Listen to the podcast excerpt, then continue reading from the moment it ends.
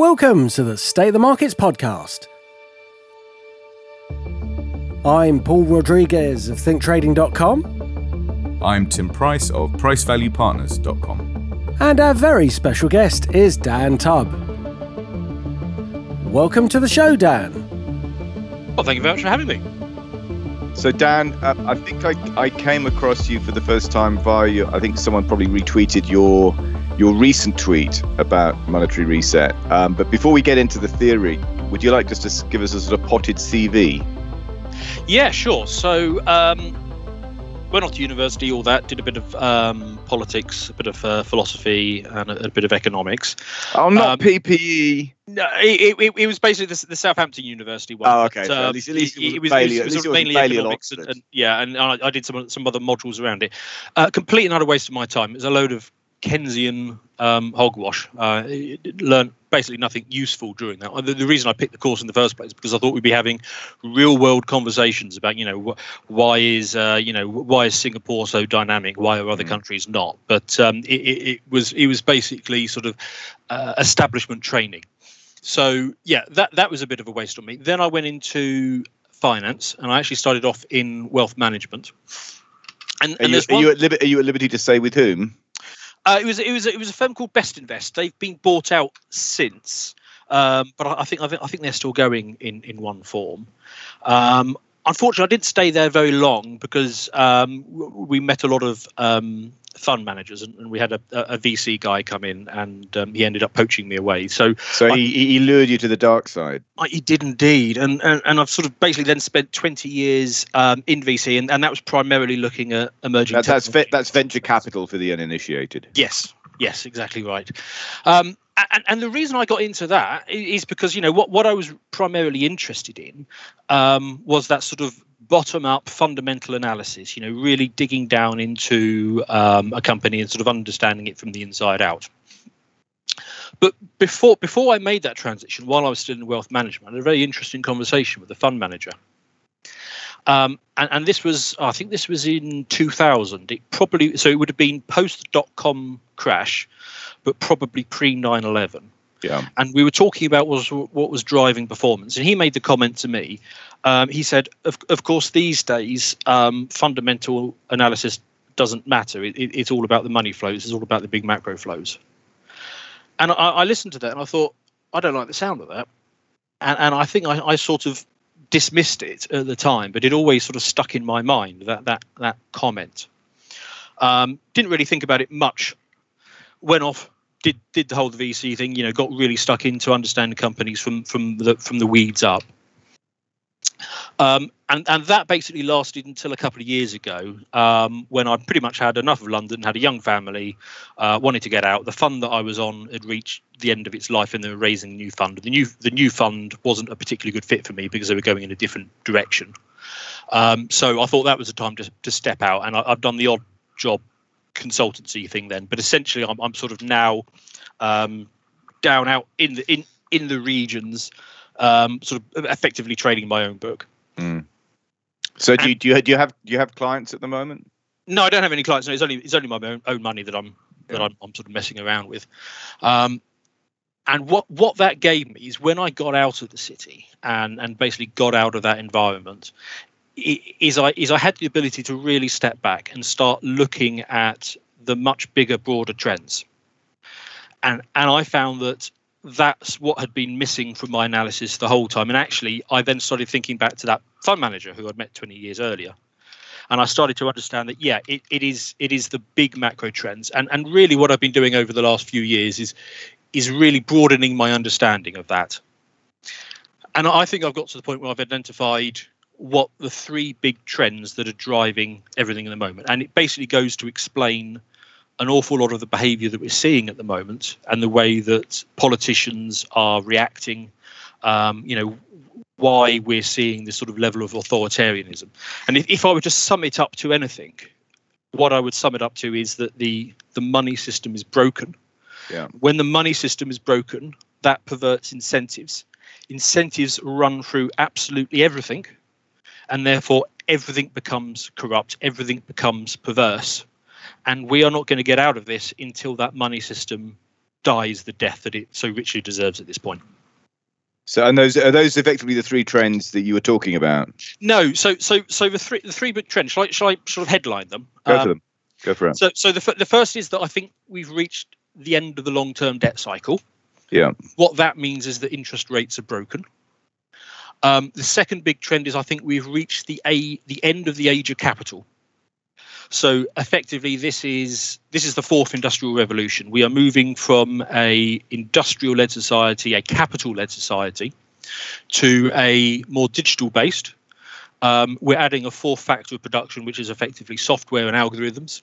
But that needn't necessarily be malign in the way that the World Economic Forum might might be associated with it. No, so that's an interesting point. So, um, yes, they, they talk about the fourth industrial revolution a lot. Um, But they're talking about some form of neo neo feudalism where most people are going to end up as serfs. well, so so when when I read what the Economic Forum put out, the World Economic Forum put out, I agree with an awful lot of their analysis. It is their conclusions that I differ from markedly. Mm. Um, and that sort of takes me back to, you know, when I was a sort of 14, 15 year old first discovering Marx um, and reading that. And, and, and I found the same thing. You know, I agreed with a lot of his analysis. It was just all of his conclusions that I then disagreed with. And I'm finding this exactly the same with, with World Economic Forum. And, and actually, that is something I want to come back to because, look, when you reach the end of the age of capital, what that effectively means is that politicians and bankers become obsolete Mm. And they become obsolete in exactly the same way. Whenever we have been through one of these fundamental shifts before. So the last time this was happened when we reached the end of the age of land and moved to the end of the age of capital so effectively the the transition from farming the country to moving the town to, to living in the towns um, that was a sort of phenomenon that started to take place in the late 1400s and what you saw was that the predominant powers at the time so the feudal lord and the and the clergy they lost all of their power Mm. they still exist today. I mean, you, you I mean, you, you know, if you, if you work in the city, you, you you probably bump into a son of a lordling every now and again who's you know who's, who's working on a desk somewhere, and you know, lovely chaps, um, but but you know, not a shadow of them of their former selves in past centuries, Mm. and, and bishops are basically figures of fun at this stage. Yeah.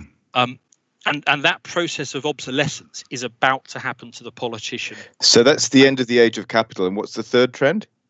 That's basically technology. Okay. So, so I think we're going to be entering very soon a phase of, well, I think we're probably already in it, uh, a phase of rapidly um, evolving technology, which is, you know, it's it's going to be what the internet did to a number of sectors, except it is going to be simultaneously happening to a, a whole number of sectors. Now, what that means, So that's like It's- a big that's like a big bang for, for all things tech. yeah, but but the problem with technology is, is technology is deflationary. Mm. So so think about photographs. Photographs, um, you, you used to have to go and buy your roll of film, then you have to take your photos. You had to go down to Boots, um, you know, come back a, a few days later, and you get your photos with you know some stickers on it telling you off for Mm. having taken the photo wrong and all the rest of it. Mm. Free roller Um, film. Exactly, free roll of film as well. Um, all, all that all that gubbins, and then but today, um, due to technology, photos are now basically free. Mm. So that, that is 100% deflation. Now, technology is driving that in a huge number of sectors. So, so the internet and the digital revolution has already done that to a whole range of different areas. But I think it is about to happen to a hell of a lot more. I mean, a, a huge amount. So, I mean, things like GPs, drivers, I, I think all of those are sort of going away in the next 10 to 15 years. Um, all of that is going to be inherently deflationary. And we have a monetary system which cannot survive, literally cannot survive without inflation. It requires constant expansion and inflation. It does. It does. So so what that what that third trend leads you to is that time is running out. So so not only are are the people who are the most wealthy and powerful at the moment, not only have they reached the end of the road, um, not only my my first point that interest rates are broken, so their tools to hang on to power are broken, Mm. But their time is rapidly running out as well due to the, the technological innovations leading to the deflation, which means the monetary system and therefore them themselves, it all has to go away. That uh, that noise you hear in the background is the world's smallest violin playing just for the uh, billionaire class. Well, okay, so here's the problem. We talked about the World Economic Forum a minute ago, and we talked about how they identify a lot of this stuff as well. So I read what they put out, and it is very clear to me that they understand everything that I've just said. they see it too. So here, here's the question, and it's a bit of a rhetorical question, but I'll, I'll phrase it all the same. The world's richest, most powerful, and most ruthless people who meet up in Davos every year behind closed doors and discuss things, they have seen this coming. Do you think they are A, going to watch it play out, or B, do something to hold on to their power? Or C, end up at a military tribunal and end up getting hanged for genocide. that would be really nice. So, so that brings me to some my, my, my sort of quasi fourth theme, which is I, I think that we are really at a crossroads at this point, and the crossroads is that politics and finance, as we know it, is going to effectively disappear. Um, it will still exist in some form, in much the same way that a lot of the things that used to be staples of the world pre-internet you know the yellow pages or whatever you know those those you know business directories still exist but they they exist now in a very different form. So mm. over the next 10 years either either politics and finance gets fundamentally changed or freedom goes away. Well we, we get rather the, the impression that in the, the west the freedom's kind of gone away already well, so so that's what I'm worried about, and and and the end of freedom. You know, y- you can identify various markers on the way. Um, basically, everything that's happened over the last 15 months. Now, possibly it's an accident, but if you were to look to to basically end freedom and, and hang on to you know the the established power set, um, you would have done the things that we've done over the last 15 months, and, and that's what you're referring to in, in my tweet thread that I put out. Is I identified the steps that they, they could have done to, to, to get there. Um, and what we're probably going to see is a social credit system and central bank digital currencies. But if if those if that technology isn't rolled out quite soon, I get the sense that the powder keg is going to blow and we're going to have a civil war, a revolution, something of mass civil disobedience, something along those lines. Yeah, so I mean, I mean, I'm reading a book at the moment. Um, I've, I've just got into it. It's called The Great Rupture by um, how was it? Uh, Viktor Pshevits, I think it is. And this is and this is a guy who um, came from communist Russia, and, mm. and and I'm getting this a lot of the moment. All, I mean, I've I've got friends as well who grew up in um, in Czechoslovakia and and, and you know and other communist places and, all these sort of ex-communist guys or people who've lived through communism, you know, you hear this from them all the time. They're saying we are seeing the same things that we used to see when I was growing up. Mm. And what this this this Viktor Pshevits bloke in, in, this in this great rupture book is talking about is is his analysis is that we are basically going to go through um, 10 years of increasing authoritarianism and, and, and, basically a drive to fascism in, in order to sort of try and control us and at the end of that 10 years we either throw them off or it's you know semi-permanent you know it, it could be a generation or two before we before we get out the other side of that i mean it may be wishful thinking on my part but it seems to me that the uh, the, tr- the, just from my sort of use of social media, i.e., Twitter, that the the truth genie is increasingly out of the bottle, and the yep. more and more people that wake up, the more and more this this this murderous farce just becomes completely and totally unsustainable. Yeah, whenever whenever I I delve into this and I, I, I think through the implications of what's happening, and I end up very depressed. Um, reliably, I can I can search out one of your tweets which talks about um, firing squads and, and tribunals and, and yeah. all the rest of it, and it and it, it does cheer me up. And but but it, I I think it genuinely could go either way. It it, mm. it could actually get to that point that you're talking about. I don't think that would happen quite yet. But if, if they take us down the route of increasing authoritarianism, which is which is, looks like what they're what they're trying to do, I think I think jabbing school children is enough on its own to to get people um, furiously angry, murderously angry. Well, it's it's it's one of those sort of ratchet things, isn't it? Because you know. because we've all been boiled, boiled slowly alive in the pot for, for 15 months, but I think we, we we are at breaking point now. Well, because there are there are some of us who saw through this on day one.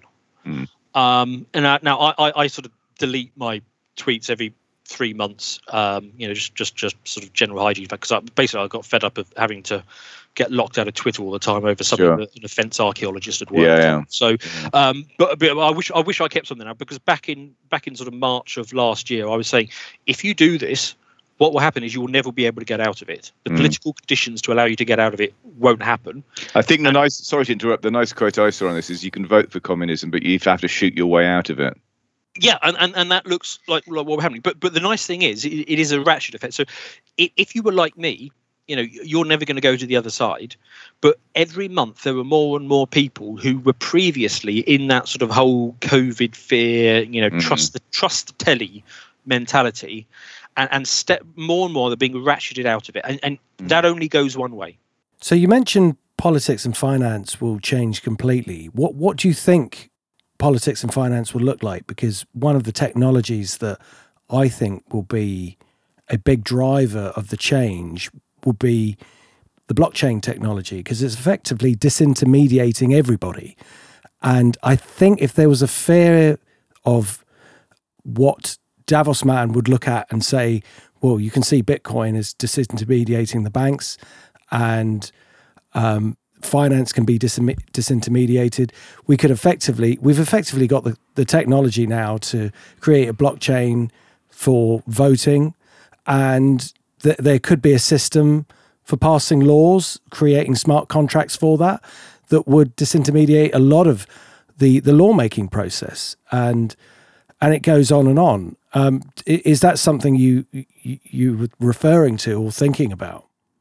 So Exactly that. I, I, think that is brilliantly said. I, I, think really what we experienced in 2010 with the creation of Bitcoin was was genuinely a revolution.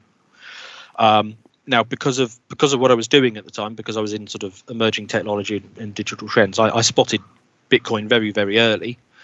Um, unfortunately, I did what almost everybody else did: is, is, is think, oh, that's stupid. That's never going to catch on, and probably ignored it for ten years. You know, I, I wish I'd I wish I'd got into the mining game early. Um, but but now, I mean, really within the sort of the last eighteen months or so, I've I've done a relentless deep dive into crypto.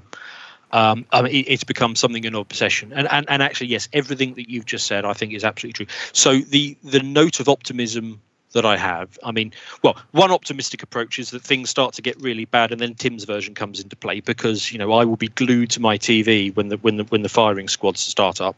But the only peaceful way that we can get out of this effectively, I think, is something like Bitcoin. Because what will happen is because the current financial system is dying, and it is dying, because there's there's too much debt, the ability to repay the debt. Um, it basically know, ended in 2008. Yeah, it does. I mean, some some of the n- numbers are absolutely staggering. So over the last twenty years, I mean, I use the last twenty years because you know that's that's how long I've I've sort of been in the working world. Over the last twenty years, um, global debt has gone up by 185 trillion. Mm. And that has created 46 trillions worth of GDP growth. So effectively, for every four pounds of debt, you're creating one dollar of, um, of of underlying GDP growth. Now, obviously, that is unsustainable. And actually, if, if you look at the later numbers, what you see is that the the amount of debt in order to create a single dollar of actual GDP growth is going up and up and up. You know, the it, it's getting away from us. So so this this debt monster has to has to catch up with us at some point. So this whole system is going to collapse.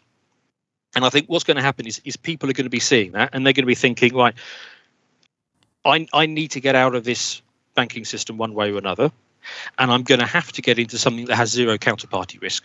Mm. Um, so gold is an example of one of those things. Yeah. So I always say to people, physical gold land and Bitcoin. Um, you know, and you you could extend that to say listed listed equity of businesses that are run by proper you know entrepreneurial people with little or no debt because that would sort of count. I mean, clearly you've got market risk, but you don't have counterparty risk. Yeah, I mean, do you know? I mean, if if the banking system collapses, what what happens to the market? I don't know. I haven't been able to figure that out. I, no, no, I, I'm, just, I, all I'm just I'm just because I'm I'm just effectively reflecting what we do with our own client portfolios. Yeah, and we use trend followers as a systematic trend followers as, um, if you like, crisis hedge. We use real assets, including gold and silver, as inflation and crisis hedge, and then we allocate to sensibly priced listed businesses to get, if you like, exposure to entrepreneurial capitalism. Right. Yeah. So I mean, innovation is definitely definitely underpriced. Um, I mean, if I mean, just look at the trend of people going into basically indexation these days. You know, everybody's going into indexation. I mean, that seems like a that seems like a death wish to me. Well, I mean, yeah, and and you know what they're doing is they're saving themselves, you know, one one and a half percent by going for this index fund. But but if you look at the volume of the money, I can't remember what percentage it is, but it's but it's the majority of the money, and it could be a large majority of the money. Is basically just it's it's it's it's like those um fish. You see them in the sea, and they, and they just all dart and they just move in the same direction. They're just following each other. That that's what indexation is doing. And so, effectively, what that means is that is that innovation is severely underpriced. So, absolutely, I mean, I'd, I'd agree with that. The thing that's most dangerous that, that I think is, is insufficiently understood is the risk of indexation when it's applied to the bond market, because the the the, the way bond investors tend to operate is that they will buy those that are indexed anyway will buy you know they they they are obligated to buy the most heavily um, indebted issuers. If you think about it, that's nonsense on stilts because you're saying, Yeah. well, I don't really care about quality. Just give me give me the shittiest, worst, you know, worst counterparty risk you can get, the worst credit risk that's that's out there, which is going to be, you know, markets like the US, which is sort of notionally what it, I mean, is the US still even AAA? I doubt it, but you've got you know you'll have these giant borrowers that are the worst things you want to be invested in, and yet everyone that's following an indexed route has to own this crap. Are, are you um, allocated couldn't make it up. to bonds at all? We don't we'd have a single bond investment. Right. Okay. Yeah. Uh, well, I mean, I mean, bonds for, for my mind, they're basically um, return-free risk. I, Exactly I, right. I, I don't see the value in them. But the thing is, because indexation exists, there are plenty of people who, who use them, Right. and the, and the people who are most vulnerable are the, are the pension funds who are obligated by regulatory fiat to own this nonsense. Yeah. So at, so- at some point, this is going to go bang, and a lot of lawsuits are going to happen. Well, yeah, and, and, and, look, the pension funds. I mean, they're- in their own world of hurt because I mean, the, these guys desperately need yield. I mean, um, you know, we, all saw those stories not so long ago about BlackRock um, buying up all the, the homes and, and outbidding. Um, I, I think that was predominantly a, a US story. But, But, Lloyd, know- Lloyd's is doing the same thing. We were talking about it on a previous show um, Right. Okay. But in the UK.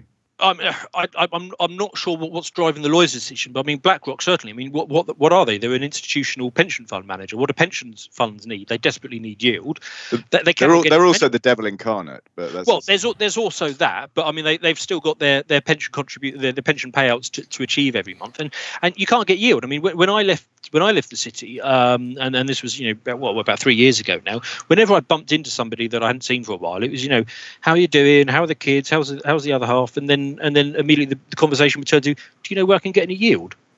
You know, people Got any good stuff? yeah. So, so the only thing left is, is you have to go and buy a property because it's the only thing that gives you yield. So you're now in the situation where people, uh, people's own pension funds are buying their houses off them to keep them as basically indented rent- uh, renters uh, for the rest of their life. I mean, th- this is the end of a financial cycle madness. How do you see the first cracks appearing in this whole system? Do you see a deflationary squeeze as technology bites, or do you see an inflationary boom?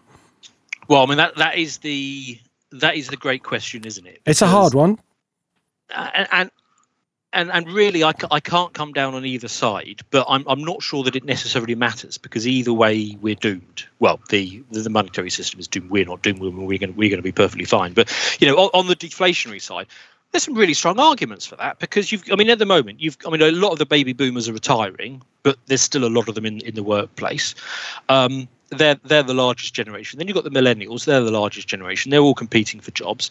Um, against that, you've got um, you, you've got you, you've got the Far East, you've got the Southeast Asia. All of these people are sort of coming online and getting increasingly skilled up. They're competing for jobs, and if that if that's not bad enough, you're competing for jobs against the algorithm and the software.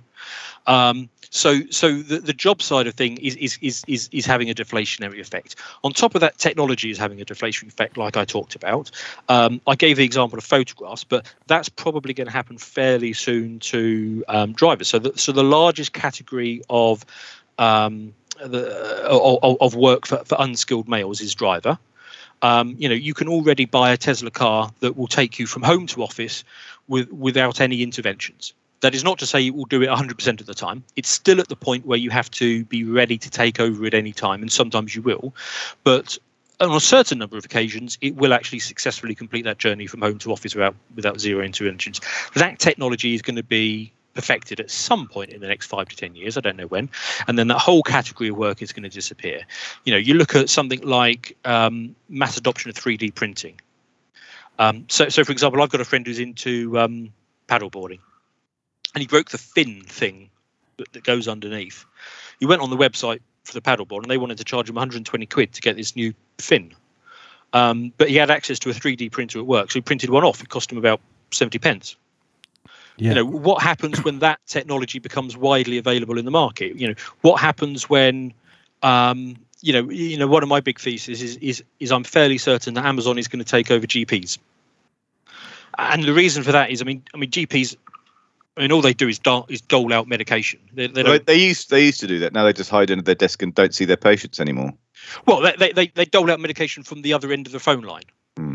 So functionally, what is the difference to going on and speaking to some bot and you type in your condition, um, and that bot you know you, you might be uncomfortable with that idea but but actually that that bot is probably very quickly going to be better than, than than even a good gp and the reason is because that bot is speaking to hundreds of thousands of people across the world at any given moment and, it, and its machine learning algorithm is, is kicking in and it is learning to spot trends that even good doctors would not recognize Paul, if I'm if I'm correct, I think I recall Barry Norris uh, mentioning one of his investments was in telemedicine. Yes. Oh, good memory. Yeah. And and of course, this system can cross-reference everything that it's saying from different places and and learn better, which is effectively what Tesla cars do, or what the machine learning cars of the future will be doing, sharing information immediately across its whole network. So I think on the transport thing, the way I I envisaged the future was you'll have a combination of public tr- private transport.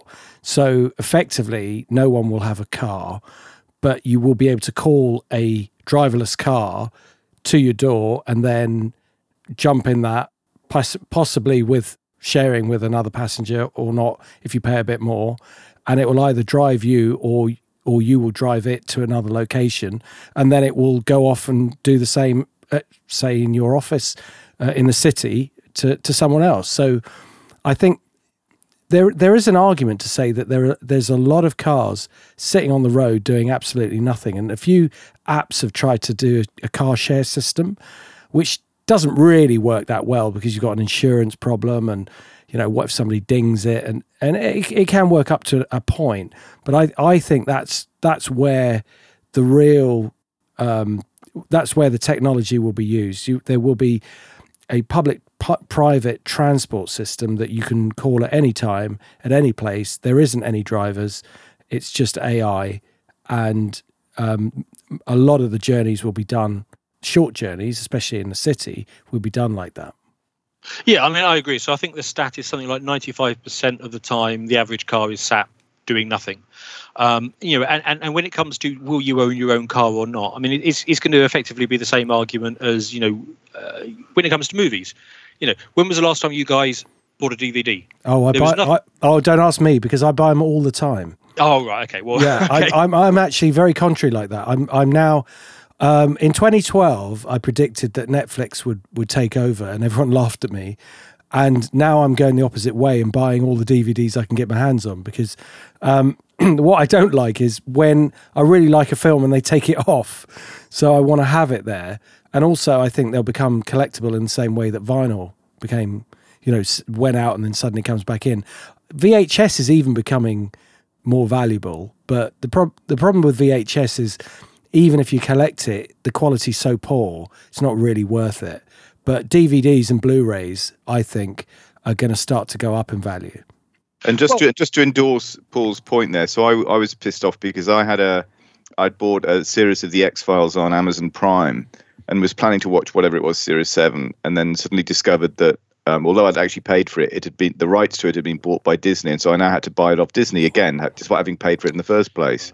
And that can happen with digital uh, entertainment. That's pretty shocking, actually. I think that's that's re- really you should have at least been refunded for what you bought before. Uh, I, you know, and it, but this is, you know, if you if you dance with the devil or whatever, sup, sup, sup with the devil, because the, the problem with Amazon is it's so damn good at fulfillment, but it, that comes at a tremendous price, and the price is that you know ultimately you're at risk of owning nothing and being very unhappy. well, yeah, and this Love it, yeah, exactly. So, so this is this is the dark concern is that you know you know a lot of us are worried about this sort of technocracy future and the end of privacy and the end of, of freedom and all the rest of it. But the counter argument is is you know perhaps we are already in that lobster pot. You know, perhaps we have already given away all of our privacy. We just gave it away to you know Google and all the rest of it, and they know everything about us. Um, so it, it's basically all that's happening is governments are playing catch up. And, Oh, and yeah. they are getting to find out all about us. A slightly- wasn't, slightly wasn't that less- something? Wasn't that something we talked about, Tim? About how the governments could actually decide to take over these technology companies because they're too. They are so damn powerful. They know Well, there is. so I mean, the, the, the, future is. It seems to be is going to be a, a, a huge clash of various interests seeking to con- seeking to control money and power, which I think is what what's happening in, behind the scenes anyway. In, in terms of the sort of the whole convid scam, I was going to go take a slightly left field uh, question for for Dan. It, this may not feel appropriate, and it, you may you may not want to answer it. But to what extent do you think there is a spiritual dimension to to all of this? In other words, a, bat- a battle between good and evil is what Yeah, I'm that, getting at. that that is a really interesting question. So, you know, ten years ago, I would have dismissed that out of hand instantly. Um, you know, ten years ago, I would have told you that my favourite book was uh, was it Richard Dawkins' The God Delusion. You know, I, I read that at the time and I thought, you know. But then he became a giant arse hat in the last ten years. has well- he? Has he really? What, yeah, why, why it's is very that? unsound. Why? Why? variety- Well, I think probably Brexit madness was the first thing for him, and then he just got worse. So I think there's an argument to say he always was, Mm. but I, I I get what you're saying. But so no, look, I, I'm I am not a religious character, and you know I've I've always thought that it's you know irrational all that kind of stuff. But I, I find myself increasingly looking at what's going on, and the and there is a big part of me that thinks all of this behavior can be explained through the perverse incentives. So if money is corrupted, so so, so look at it like this. Let's say we're playing Monopoly, and you've got a clear set of rules um, you know how you know how that game plays. Let's say you change it so that now um, all that dilly dallying around with buying houses and streets and stuff, that's small fry compared to the amount of money that you get for going past Go every time. Mm. And the rules always change, and the people who get the money that always changes. That's effectively our money system. So money is created at the central bank level. It, it's passed out to the finance sector. The people who are closest to the money get the get the perks. Exactly right. So I mean, we, we, we're not quite at the banana republic level where government just prints money. And Well, hang on. It's currently eight thirty-seven on Tuesday, the seventh of uh, September. We might be at Banana Republic stage by the morning. If, uh, well, it could I'm- be. as, as I as I tweeted earlier, it's amazing to think that at one point we were worried about the effect Jeremy Corbyn was going to have on the economy. Little did we know what Boris had in store for us. Yeah. Uh, oh, it, be- uh, I, I can only assume that there let- are let- let's come- legions of lifetime conservatives that are spinning, and they haven't even been buried yet, but they're still spinning in their graves. I mean, let's. I, I want to come. Okay, I want to come back to that, but first of all, I want to. I want to address the spirituality Yeah. point. So, so where was I? I mean, it's a, yeah, we, we- we're not quite at the banana republic stuff of just printing money and then government spending it. You know, what we do is, is we print the money, we hand it to Goldman Sachs, we, we shuffle our feet for 20 minutes, and then they sell it back to us. You know, and, and, and, and then we're off to the races. And that's why we've ended up in the bizarre situation. And and that's what a paper money system does, is it necessarily centralizes all of the power. I mean, it has to, because the money is created in government washed through the financial sector and then back to government. So, by necessity, over time, as the amount of debt increases and the supply of money, of new money increases, there is no other outcome than government growing and centralizing. And that's why we are seeing this increasing authoritarianism, because it cannot go any other way. So, even though I can explain pretty much all of this through that perverse incentive systems of money, all the same, when I look at this government and you know particularly the Australian government and, and some other governments around the world and particularly the push around vaccines is I look at it and I uh, and even with that explanation that very rational explanation I find it very difficult to not think that there is something evil going on now if you have accepted that evil exists then you know you're probably coming at it the wrong way but it does start it, it does make you start to ask questions so the answer is, is is no i'm i'm not spiritual but that is an opinion which i'm rapidly becoming less confident of. The more genuine evil i see in the world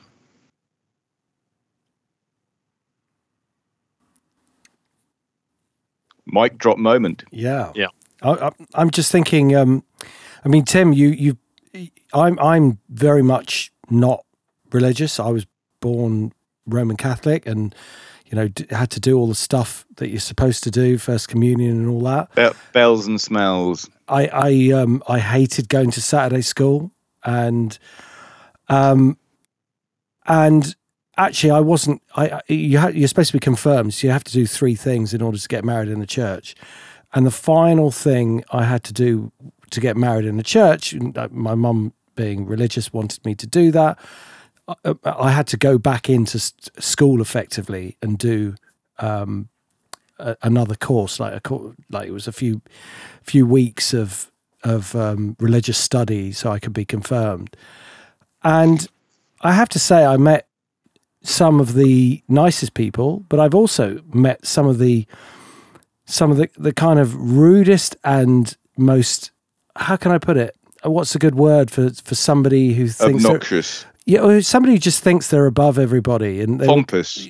yeah, I mean, th- they were like, oh, you know, this lady, she doesn't believe in Our Lady and she's not going to go to heaven and all this sort of shit. Self righteous. And I was like, what the fuck are you talking about? You know, you're supposed to be, you're in a church, you're, learning to be tolerant of other people. And you're acting like this. It's it's like you seem to forget everything you've you've been taught. And you know the the teachings of the Bible were, well, God decided to blow these trumpets and the walls fell down and this was the area that God wanted to to protect and these were the chosen people and I was like why were they the chosen people you know To God be made fair, that old. Te- that is Old Testament well, Bible, though. well I'm, so, I'm sorry I didn't write it you know it's like I'm not uh, you know this is the stuff they they they teach and so I'm I'm To, like to be fair, if we get a return of religion, it is the Old Testament God that I want to come back right now. yeah well that you know, that that or Trump. I mean, somebody who's got that sort of. Well, you mech- say that like there may be a difference.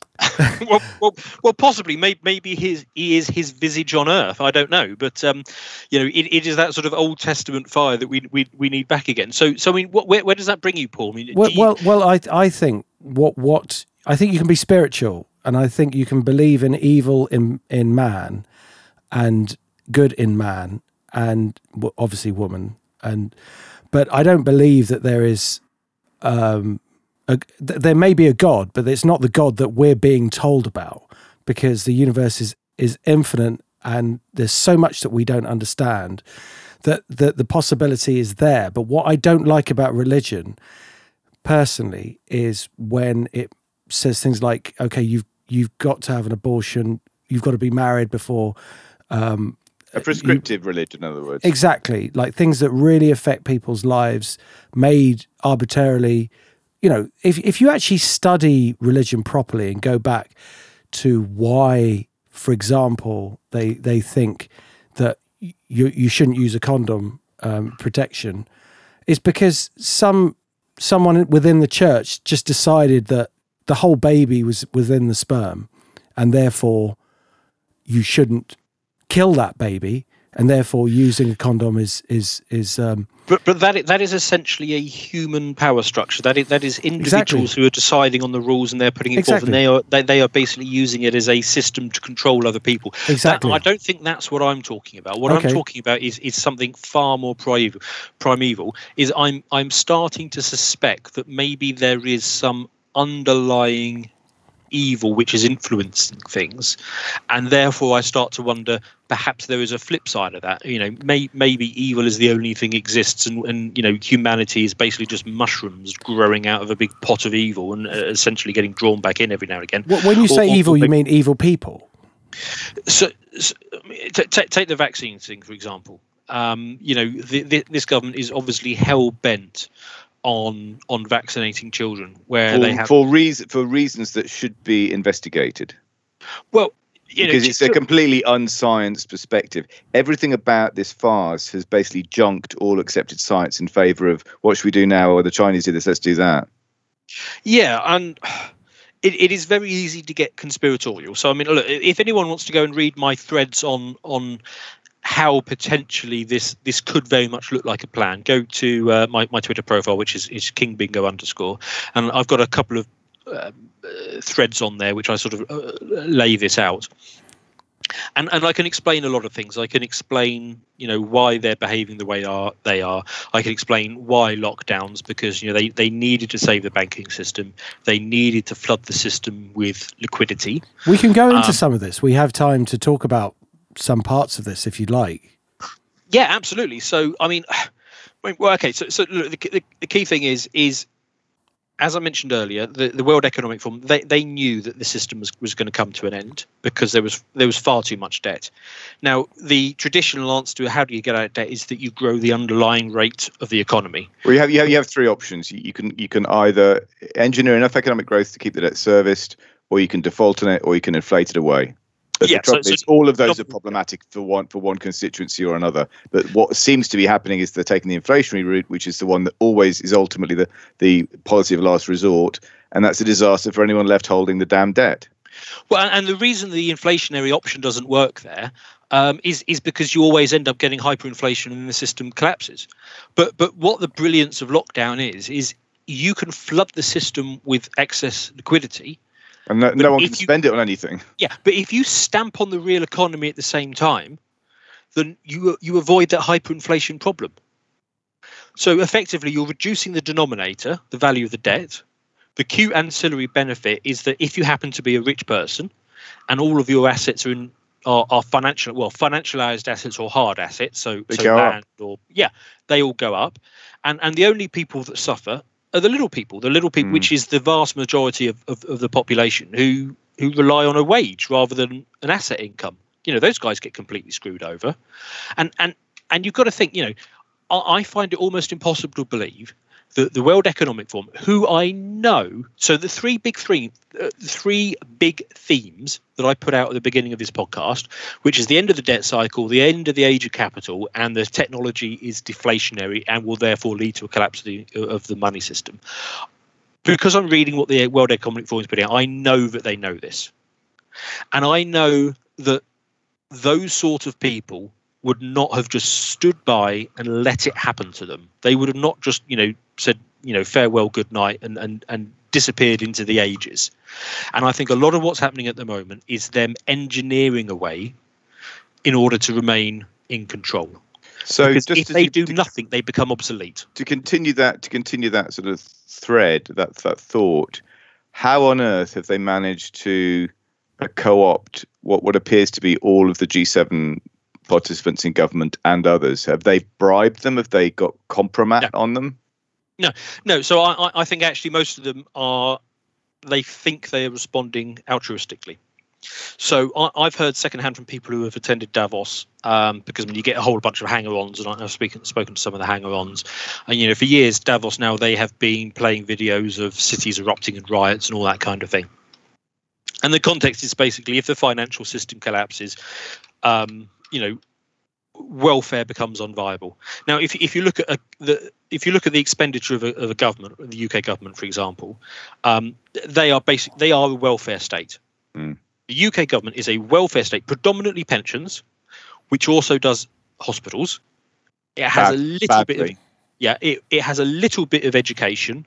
Badly. It has a tiny amount of national defence, and everything else is in the margins. Mm. But if you if you look at the expenditure of the UK budget, it is it is almost entirely a welfare state, and that's what you use to buy your votes. So look, what happens if the if the monetary system collapses? Well, all those welfare transfers basically disappear.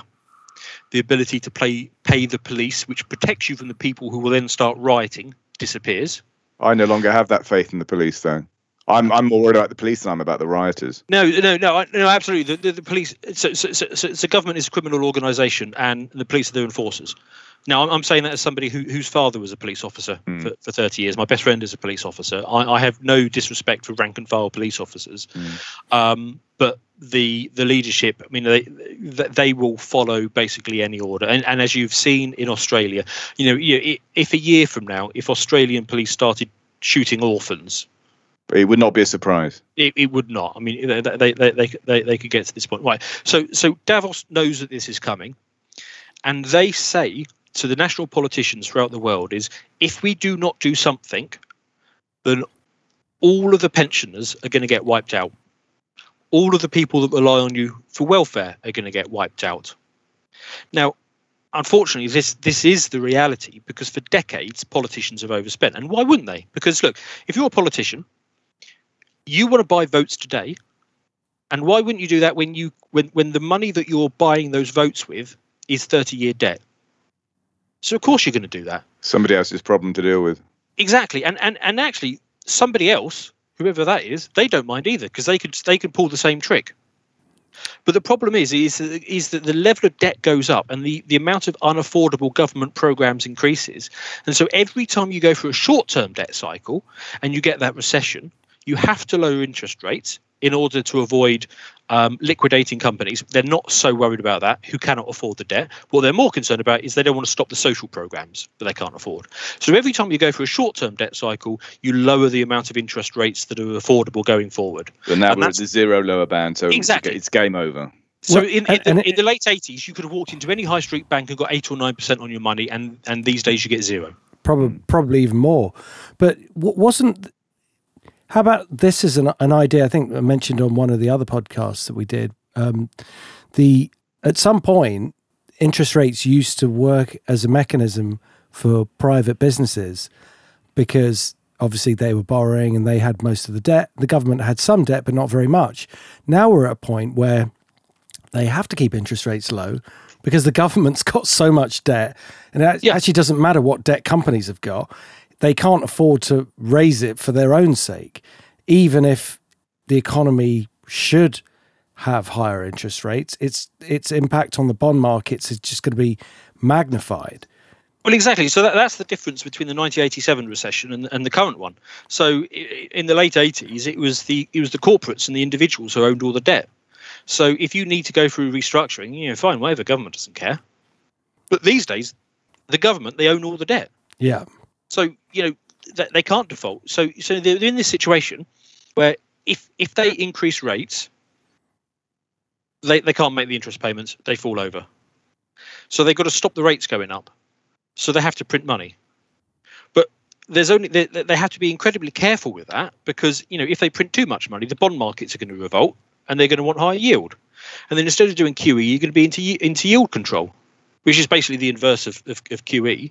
So no, you no matter how you get to it, you know they are on a very short path at the moment, and and so this is this is this is my note of hope, which is in order to hang on to the power that they have, they have got no choice at this point but increased authoritarianism, control, and centralization of power, centralization of privacy. But the flip side is is that all we really need to do is to refuse to cooperate for this for long enough and it will evaporate by itself.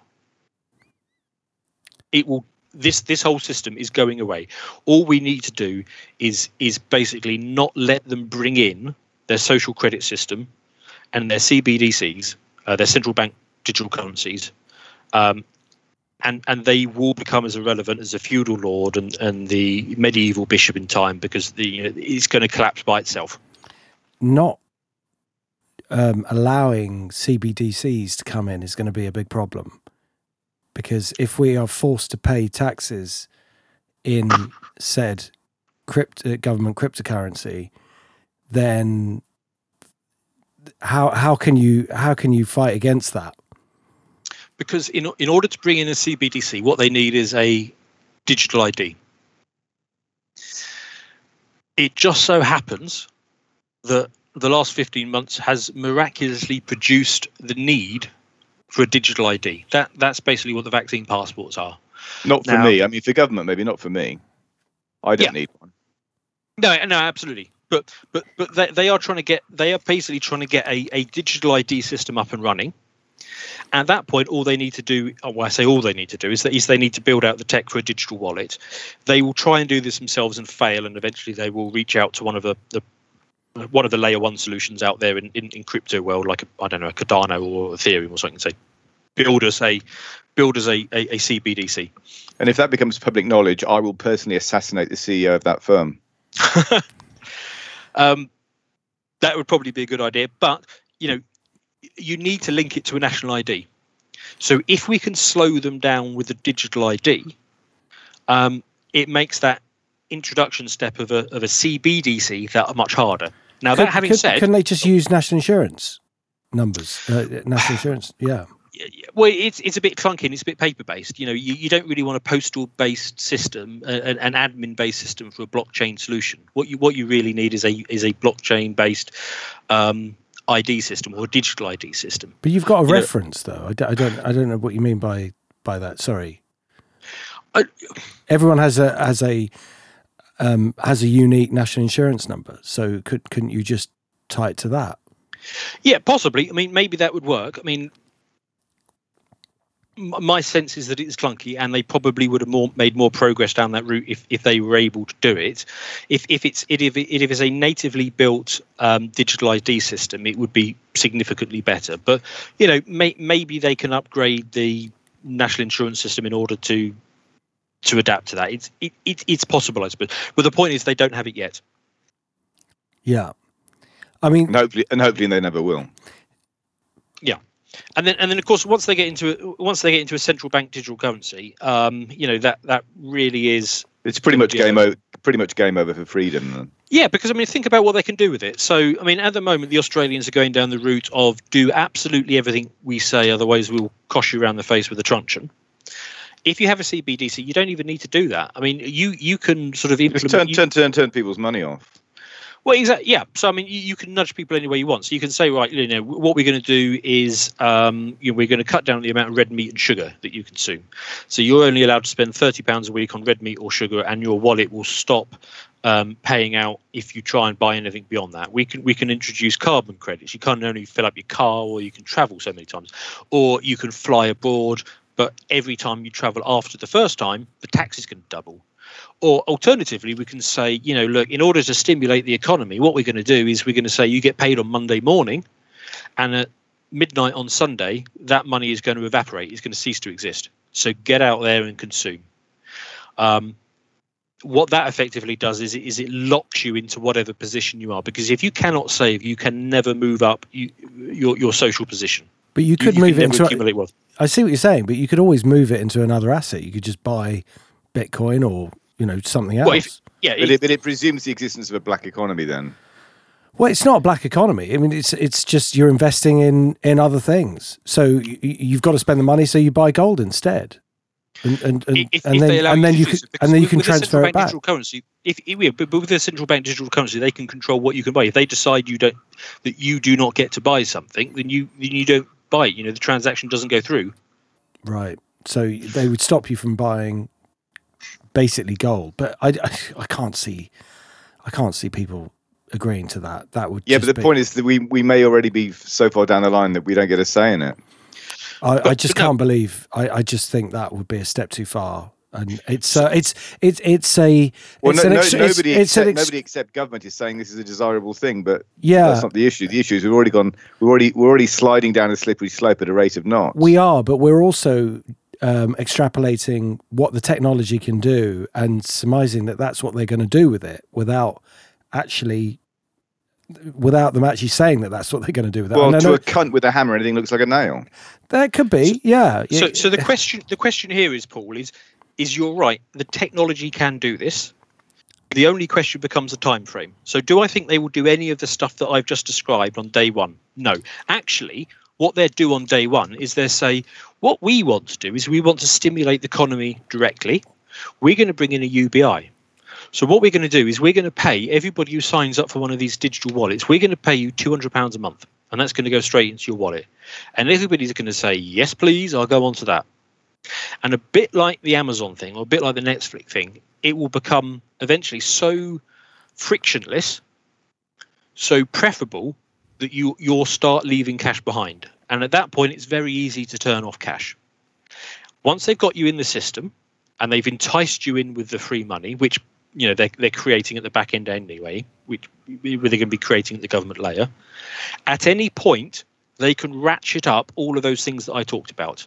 It will not happen on day one, but you can guarantee within the next 20 years a crisis will appear, and it could be a climate crisis or it could be some other crisis. And as emergency temporary measure, they will bring in some of those things. And that temporary measure will never go away. And then 10, 15 years later, another crisis will emerge and those things will be ratcheted up. So if I were to ask you, Paul, can, if you were to believe that some of the things that are happening now, if I told you some of the things that were happening now two years ago, you simply wouldn't believe me. That that's the same trail that you get onto with CBDCs. The I know what you're saying, and I am not looking at in that in those terms. I'm look, look, looking at these things in technological terms, and the fact that until 2010 we didn't have the technology for central bank or for for digital currency at all, and then we had it. It seemed like a natural progression, given that cash has been slowly declining in use anyway, and people use credit cards and other things. Now, Bitcoin is not a replacement for that type of transaction, but other technologies will come forward that will make it possible. Um, it is a it is a, a, natural progression that the bank, the central banks, I've said it m- way before any of this happened, that the central banks would would adopt it. Um, it's it's just it's technology. It's like it does things more efficiently. It means in other ways that you don't have um, you, you don't have fraud in in the sense that you don't have people printing their own money or or um, or, or you know forging money, and there's a lot of that going on. So there there are a flip side to having a digital currency that might not actually be a bad thing, dare I say it. But I think the best way the system could work is in parallel. I think I don't think we should get rid of cash. I think it would be a massive mistake but I can see why they would be drawn to a technology that does not allow, doesn't mean you have to physically print something. And it also means that you can't, you, you, you, know, you can't forge loads of money and notes. You'd have to keep changing it every year or every few years because of the counterfeits.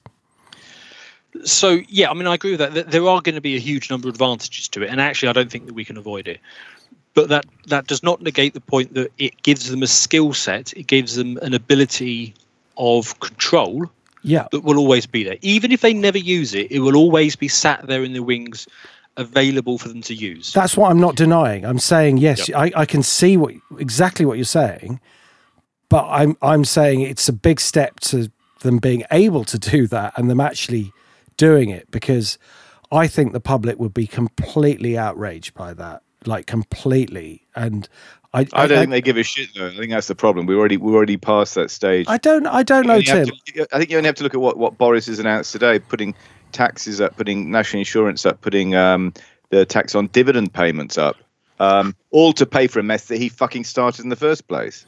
Well, that was always going to be the case, wasn't it? I mean, it, to, to think that that no that, that taxes wouldn't have to go up to pay for all, all the checks that he's been writing is is like well it, you know i'm not saying that it, it excuses it but it's it, it, really isn't a surprise.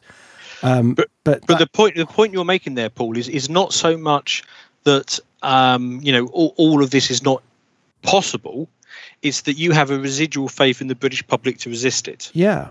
Now i used to have that faith as well but then i watched whatever it was 19000 girls get abused in the north of england and and the british public's reaction was Meh. surrender effectively. Mm. You know, then I watched them shut us down for a year with ludicrous rationale. Um, I watched them empower, you know, the, the big tech businesses, the big distribution businesses, while crushing small businesses. You know, shutting kids out of school. Um, you know, taking away our freedoms, running up an enormous amount of debt, and the general public's reaction was meh again. So, you know, m- my faith in the public to respond to some of this stuff, I've got to say is, is feeling pretty low. So if we give the government a, a, a, a, technology which enables them to oppress us to an unprecedented degree, am I confident that they will never be able to use that because the British public will respond?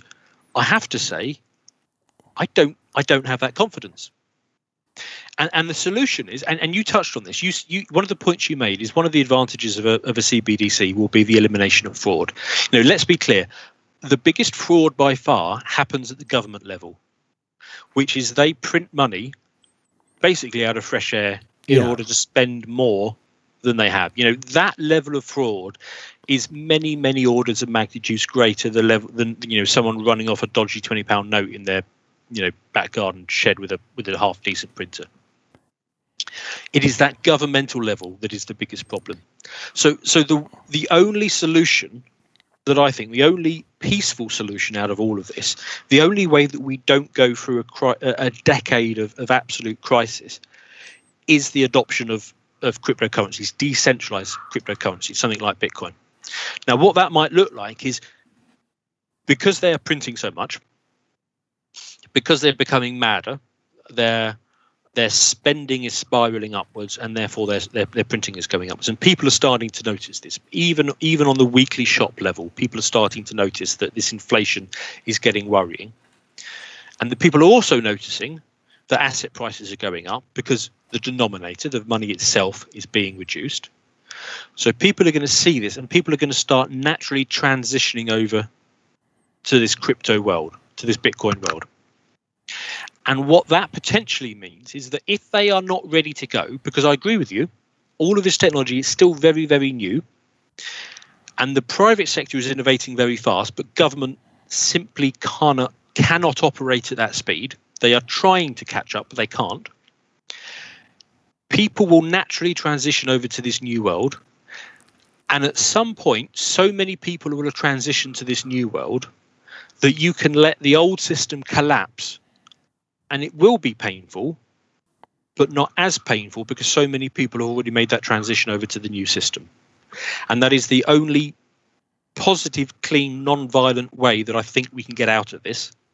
Because every other route is either government oppression or Tim's Twitter feed.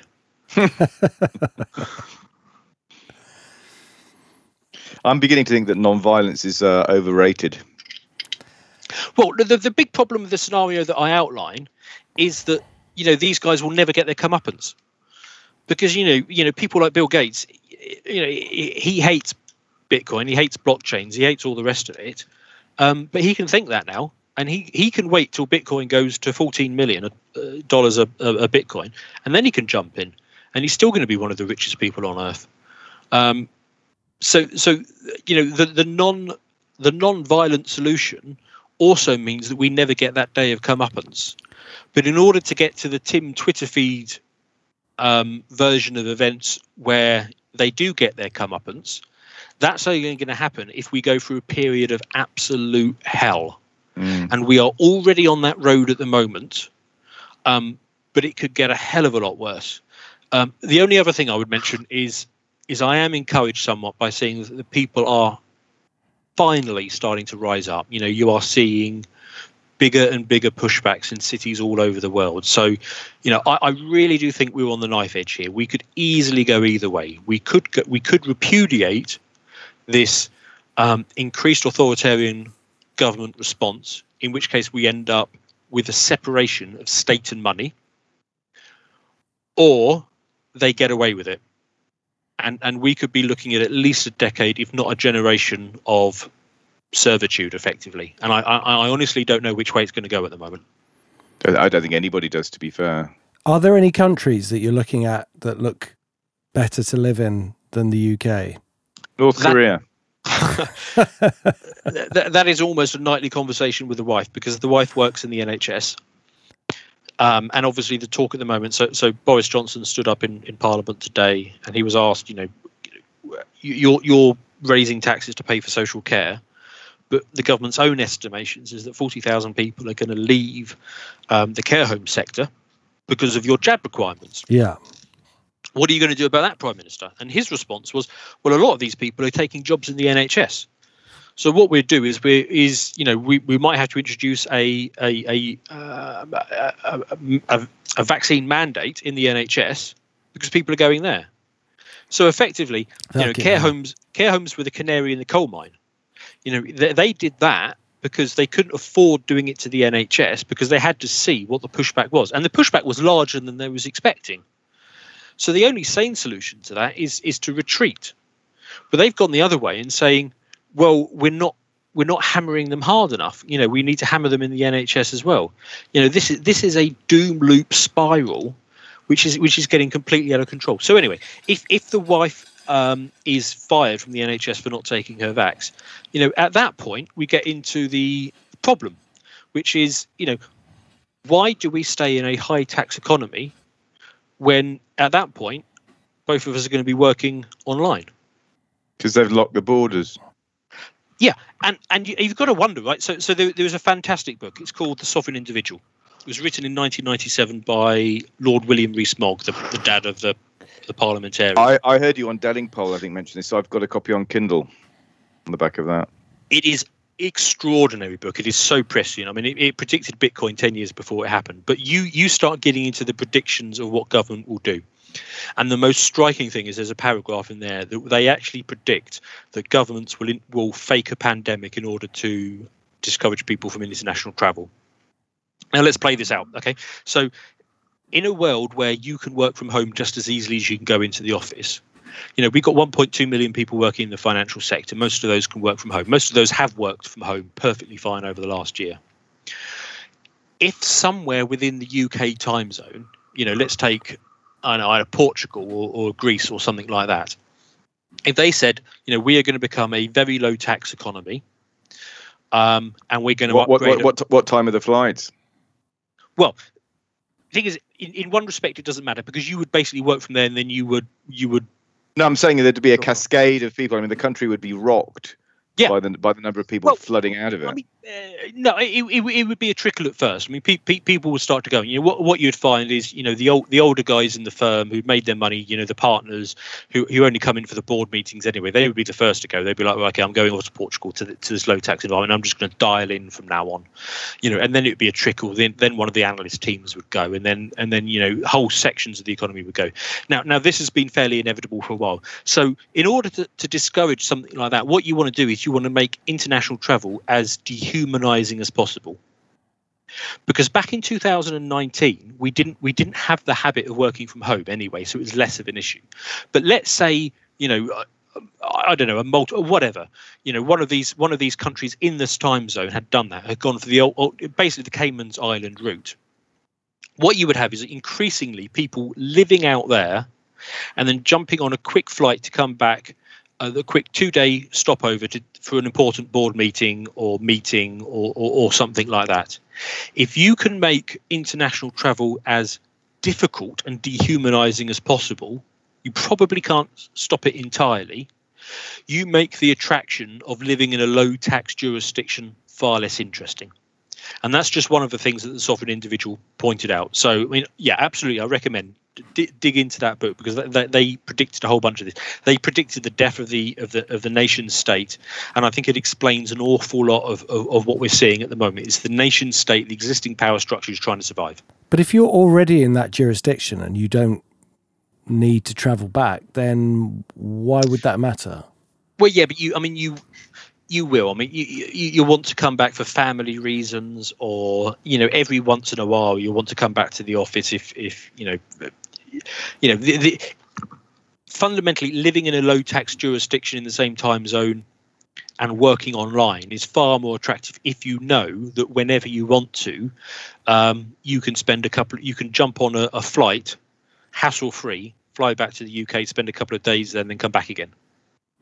But but when that traveling experience is is horrendous because you've got to go through tests and all the rest of it. You know the appeal of working from another low tax jurisdiction becomes significantly less attractive.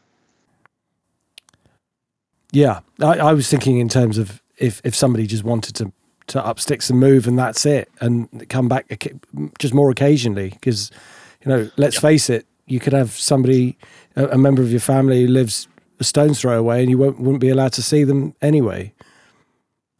Yeah, I mean, yeah, exactly. So, yeah, you, you, you, you got to admit that in the world of 2019, that model would have been far more attractive. It, it is significantly less attractive now.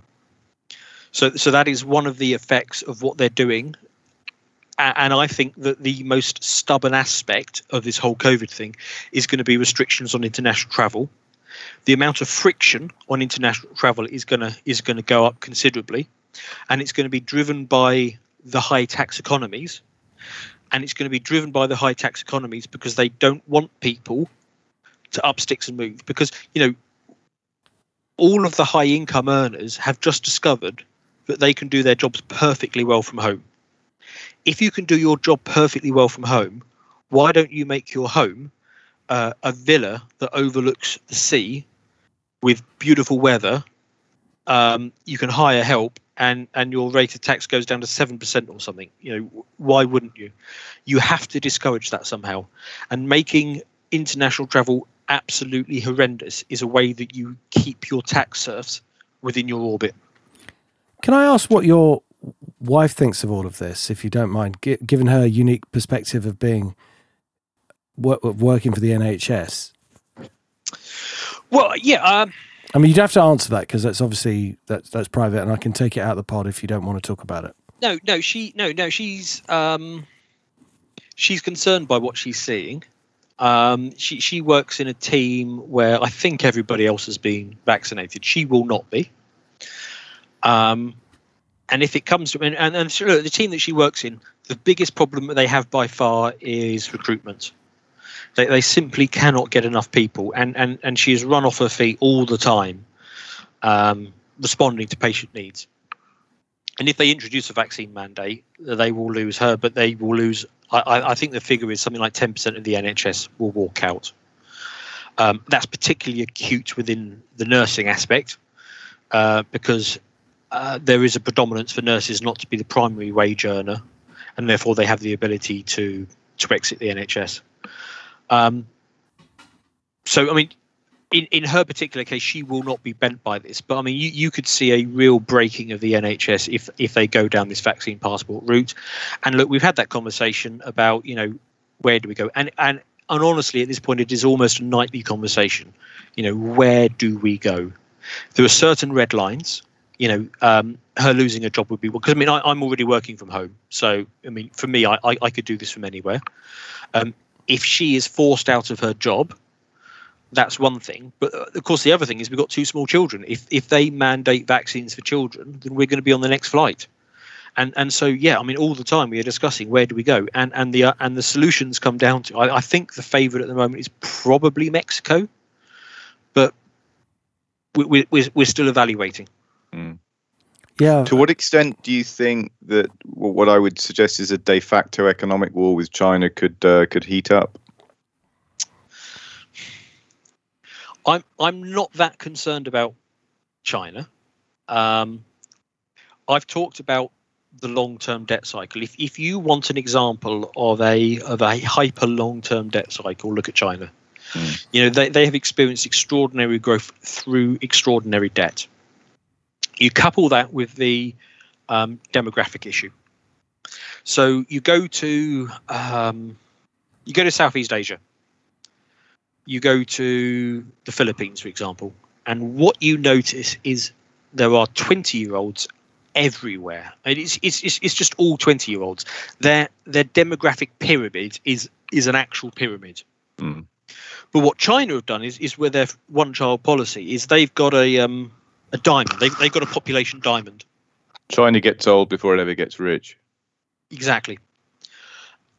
And the combination of their long term debt crisis, which is just as well, it's not just as acute in absolute numbers, but in relative numbers, they've got a serious debt problem.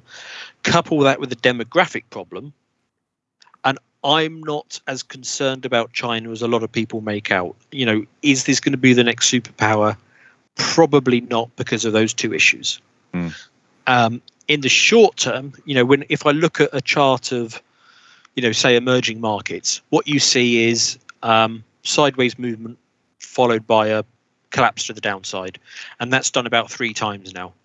Uh, uh, try and figure that out. What what what's going on there? It it could be that China is blowing up in slow motion. I'm not sure yet. I need more data, but my instinct is that China is a lot less scary than we probably think it should be. the stock market, along with Hong Kong, is really badly underperformed. Um, like collapsed since, um, well, performed badly this year, and then in sort of late July had a big move down, big lurch down, and com- Yeah. it's it's well, as very- Dirty Harry said, I'm all cut up about that stock market's underperformance. Yeah, it's uh, um and and which whichever way you look at it, it's like a question of well, why is this happening? And because normally global economies at the moment, the biggest problem has been that everything's too synchronized. So you've got everything going up at the same time. That was that was the problem with the European Union when they were trying to lock all the economies together. You did have counter cyclical moves by individual countries um, as their economies did better and others did worse and what have you. But the, the problem with the euro, which is obviously something that we've talked about a lot, although not recently, was locking all these economies together and, and forcing, um, trying to force everybody down the same path when it, in fact underneath that's that they're moving in different directions and at different speeds. Um, but but one of the the other issues of of um, of risk is that you you've, you've if you've got everything going up together, then you'll have everything going down together, and there's no nowhere to ha- to hedge your risk.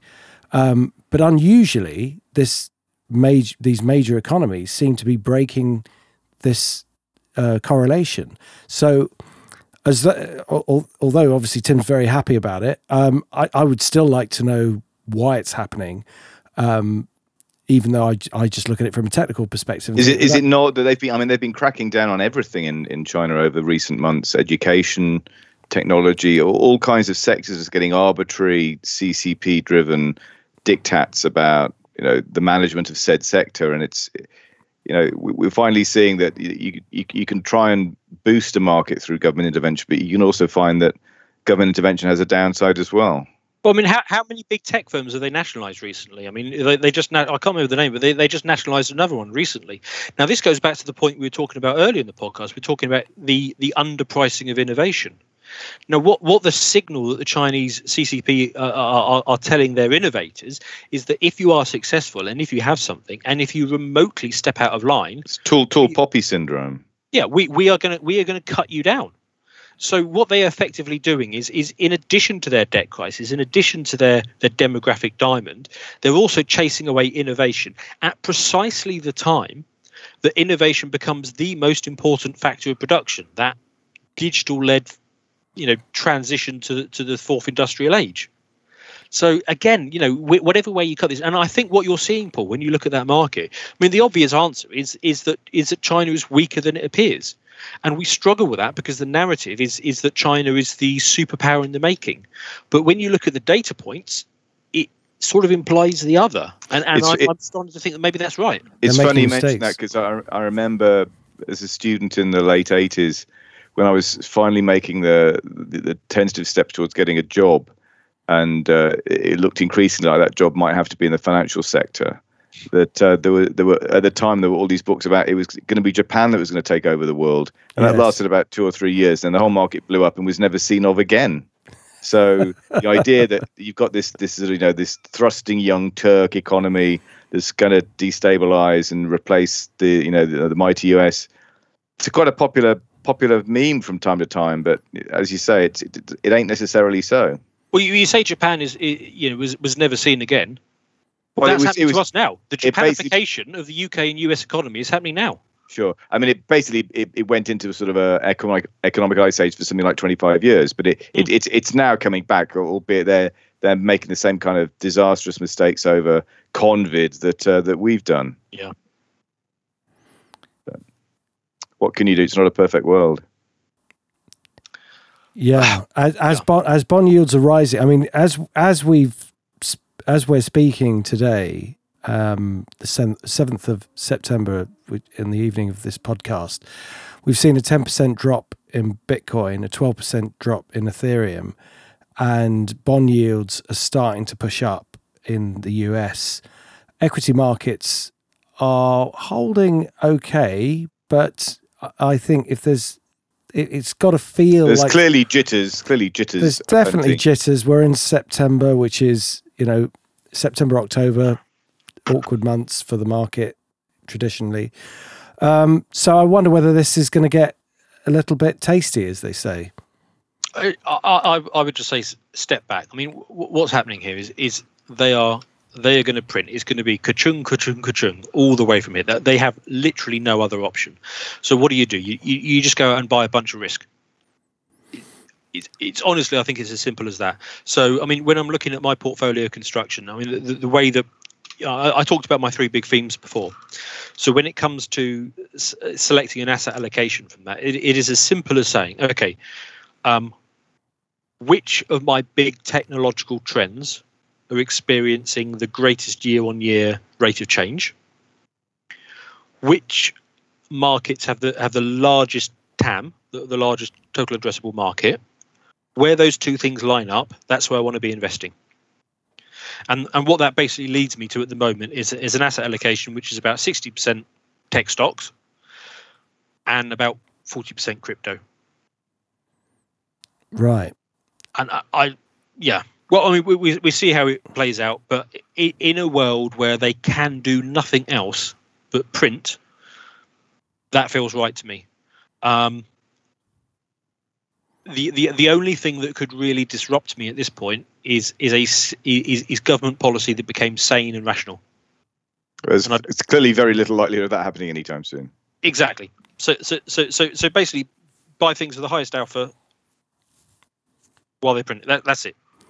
Well, technology stocks are up when everything else is down, and it just feels like it's it's still not ready to turn. But there are cracks appearing in some of the other markets, so it will be very interesting to see how things turn out there. But um, uh, so you are a fan? Uh, am I right in saying you're a fan of gold and possibly silver as well as part of your portfolio? Uh, I so I, I was a fan of gold for a long, long time. So so basically over the last twenty years, whenever I had a bit of spare cash, I went to um, there was this little outfit near the Savoy Hotel where you ATS bullion off the strand. Yes, that's the one. I, I have been in there many a time, and whenever I had a spare bit of cash, I went in there and, and, and bought a Krugerrand or something like that. Oh, actually, let me tell you, let me diverge very quickly and tell you about um, a really interesting point about gold. You, if you buy physical gold, you might be inclined to think that Australia or South Africa is the biggest producer of gold. It's not. It's China. China is by far the biggest producer of gold and none of it ever sees the open market because the government buys every single ounce and they pay full market rate for it from whoever digs it up and they stick it in a vault somewhere. Now that's really interesting. I think what they've been doing for a long time is they've been playing the long game. They have been waiting for the US dollar to collapse so that they can then come forward and say, We've got a gold backed yuan. Renminbi. Yeah. Yeah, renminbi. Yeah. Um, possibly the move to crypto has wrong-footed that in some way, but I suspect they are waiting for. for I, I I actually think that Chinese Chinese policy. I mean, I know I, I know I dissed them earlier, but actually I think Chinese policy is basically waiting for the US to do a series of incredibly stupid things and shoot. Well, ne- ne- never interrupt your enemy when he's making a mistake. Exactly. and, and and their gold reserve. I mean, what are those gold reserves for? I, I think they're going to make a, a play for um, oil exchange or possibly the the world, you know, reserve currency. You know, that, that's I've going he- with it. But, but yeah, that, anyway, coming coming yeah. back to your question, coming back to your question, yeah. So I've, for a long time, I, I was I was into gold, and and it has does done its job that I bought it for, which is to retain its value. Um, but I don't think the future of money is going to be gold. Um, I especially don't think that because I mean the big powers, the US and the UK, are going to have an influence over what the new monetary system is, and it's not going to be gold because basically they don't have enough of it. China has too much. You, well, you, I mean, it, it, this is an interesting point in isolation, not in not in terms of the relative uh, assessments. I appreciate that, that, that China probably has hugely understated the the amount of its reserves, and we, we basically don't have any because Gordon Brown sold it all because he's a cunt.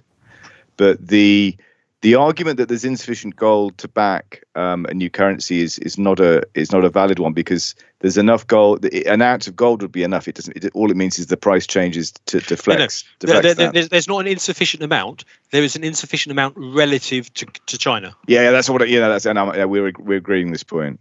Yeah. I'm just saying it's, it's it's an argument that some people say there's not enough gold in the world to to, to, support a new currency, but the, the reality is there is even at an ounce because the, all the, all the modifier is is the price goes through the roof. Well, and the gold price is obviously suppressed at the moment. I Mm. mean, it, it is obviously suppressed. And and if you don't believe me, try and buy physical gold. It it is very very difficult. This is what we're hearing from, from the dealers as well that, the, that there is no physical on offer. Yeah, and and the, and the reason for that is because the um, the paper market for gold, the the derivatives of the future, the paper market is I can't remember the number. It, I think it's uh, the Reserve Bank of India suggested it was roughly 100 to 1. yes, that that could well be. I mean, it, it is it is it is several orders of magnitude bigger. So if you want to push the price of gold around, it is very easy to do so without having to just take using- physical using- delivery of anything. Play games in the derivatives market and just push the futures. Yeah, exactly. Yeah. Now the the only thing is, is is I think there could be a correction in gold coming up because I think we've already had it, to be fair. We've well the, the, the retail correction. the retail market is, is trying to get their hands on all the physical gold that they can get. So at some point they are going to have to allow for a step change in the price of gold simply to stop the the, the, the retail market from buying up all the physical because they, you know they, they can separate the paper market from the physical for a time but not indefinitely. Is there I've any always- is there any way to get a a real market value for gold then, other than the futures market? That's an interesting one. I don't I don't think so actually. Not in the short term. So, Maybe- so if you say to a bullion dealer, look, you, you haven't got any supply, but if you did have, what what would you sell it to me at? And they might say, what two thousand dollars, perhaps, as opposed to eighteen hundred, which is where it is. Yeah, I, I, I I suspect the path of least resistance for them would be to simply increase their fees. Right. But that is that is an interesting question. I'm going to I'm going to mull on that. I've always loved this this quote, which is a very hoary old quote from an old hand in the gold market, which is the next big leg up in gold is going to be a religious experience for those people who find themselves short, Hmm. which I think it will be at some point. But how long that may take is uh, an open question. Yeah. But I, th- I think I think I think we're open for a few religious experiences in the uh, in the next few weeks and months. Personally, It, that that could be when the when and I've said it before and people have said inflation's already out of control but what I Mm. mean is when we're seeing this push towards hyperinflation where it's it's like several digits you know a, a month or, or or you know a week I think that's that's when that's when things really start to take off I've, I mean, I, I, no- I would argue sim- simply that the, what Mises called the the crack up boom started some time ago. The rush, the rush into real assets out of paper, out of paper and fiat. there's a big move up in uranium recently, and I know there's been some moves in metals like aluminium and and um, I I think nickel actually, but I'd have to double check the second one. But definitely uranium's suddenly popped up, and I just wondered. I, I remember what a guest on our podcast over a year ago, I'm sure, was talking about buying uranium, and it's it's way off That its would have, that could have been Chris MacIntosh I because we had think him it a while was. back, and I think it was Chris. I think you're right. Well remembered, Tim. Um, now that's starting to look really interesting. Is that something that that you look at, Tim, or or, or, or indeed Dan? From my perspective, we don't we don't uh, we we've started to buy broader commodities related stocks, um, but still with a value bias. But we- we'll always have a sort of a, a race memory uh, affection for, for gold and silver because they've always had monetary characteristics. So, notwithstanding what, what, what Dan said about the likelihood or otherwise of gold being a a new monetary related asset, the, the reality is for a lot of people around the world, gold has always been money good and, and it always will be. So, we're not, in a sense, dependent on central banks remonetizing gold. We're quite happy just to rely on if you like, you know, Asian Asian private investors always venerating it over over any other form of money. Yeah, and, and, and so my answer to that would be, you know, yes, I like gold. I'm I'm not going anywhere near the paper market. Uh, I've I've bought a lot of the physical over the years, and, and I'm not looking to add to it. And the main reason I'm not looking to add to it, the, the, the main thing I like about gold is the lack of counterparty risk, Mm. Which is therefore why I will not go into I don't know an, E- an ETF or something like that. I, But if I'm I, looking- I still have to share, and I apologize for using flogging this dead dead horse. I still have to share Charlie Morris's definition of gold, which is a it's a zero coupon bond with no credit risk, no counterparty risk, issued by God. Yeah, and, and you say zero coupon, but I mean the Australian government a couple of months out. ago, yeah, the. Australian government a couple of months ago issued a negative coupon bond. So you know a zero coupon bond with zero counterparty It's actually risk. quite attractive in that, yeah, in that world. yeah, that, that sounds quite good. But but look, no, no. When, it comes to asset allocation at the moment, I mean, uh, uh, all, all new asset, all, all new uh, uh, capital flows are going uh, going into crypto, and the reason being is it is it shares some of those monetary properties of, of zero counterparty risk, or at least Bitcoin does, and and I think we're going through a price discovery phase. So there will only ever be 21 million Bitcoin. put that in perspective, there are 52 million dollar millionaires in the world. So if every dollar millionaire in the world wanted to own a Bitcoin, they cannot own a, a whole Bitcoin by themselves. And actually, at this point, because most of it has already been distributed, um, you know, they will not get even close. Bitcoin for me is is pristine collateral. And because we are going through that price discovery phase, I expect it to it to offer me the lack of counterparty risk, the asset security, and the alpha that that basically drowns out everything else. I mean, that said, I already own some land, I already own some physical gold. If I didn't own either of those, I would probably want to get into them. But at this point, my entire focus is going to be on crypto because I think that offers by far and away the, the, the best asymmetric bet at this point. And what I mean by asymmetric bet is is look, Paul, let, let's say, you know, you and I have a bet for ten pounds on whether it's going to rain tomorrow afternoon. Our upside is ten pounds, our downside is ten pounds. If you go into crypto now, your your downside is hundred percent and your upside is I don't know, three thousand percent. If and, and, and look at it from this perspective. Okay, look at it from this perspective. Okay, so so crypto at the moment is is a two trillion dollar market. Equities they're about two hundred trillion. Bonds about two hundred trillion. No, so bonds about one hundred trillion. Um, global real estate about two hundred trillion. I thought bonds was bigger than, than I think equities. bonds is bigger, but Yeah. you know, Is it's not. It's not. It's not. I, I, I, football I, on these things. I- I'd, I'd have to double check it. Uh, crypto is is 200 trillion at this point. You can easily see that 100xing at this point. So you know what what I what I say to all my sort of friends and family is, for God's sakes, just put one percent of your portfolio into it because if I'm right, that one percent will be worth as much as the rest of it. And worst case scenario, you lose one percent. So who cares? It, it is a massive asymmetric bet. So that is by far and away where all my focus is going at the moment.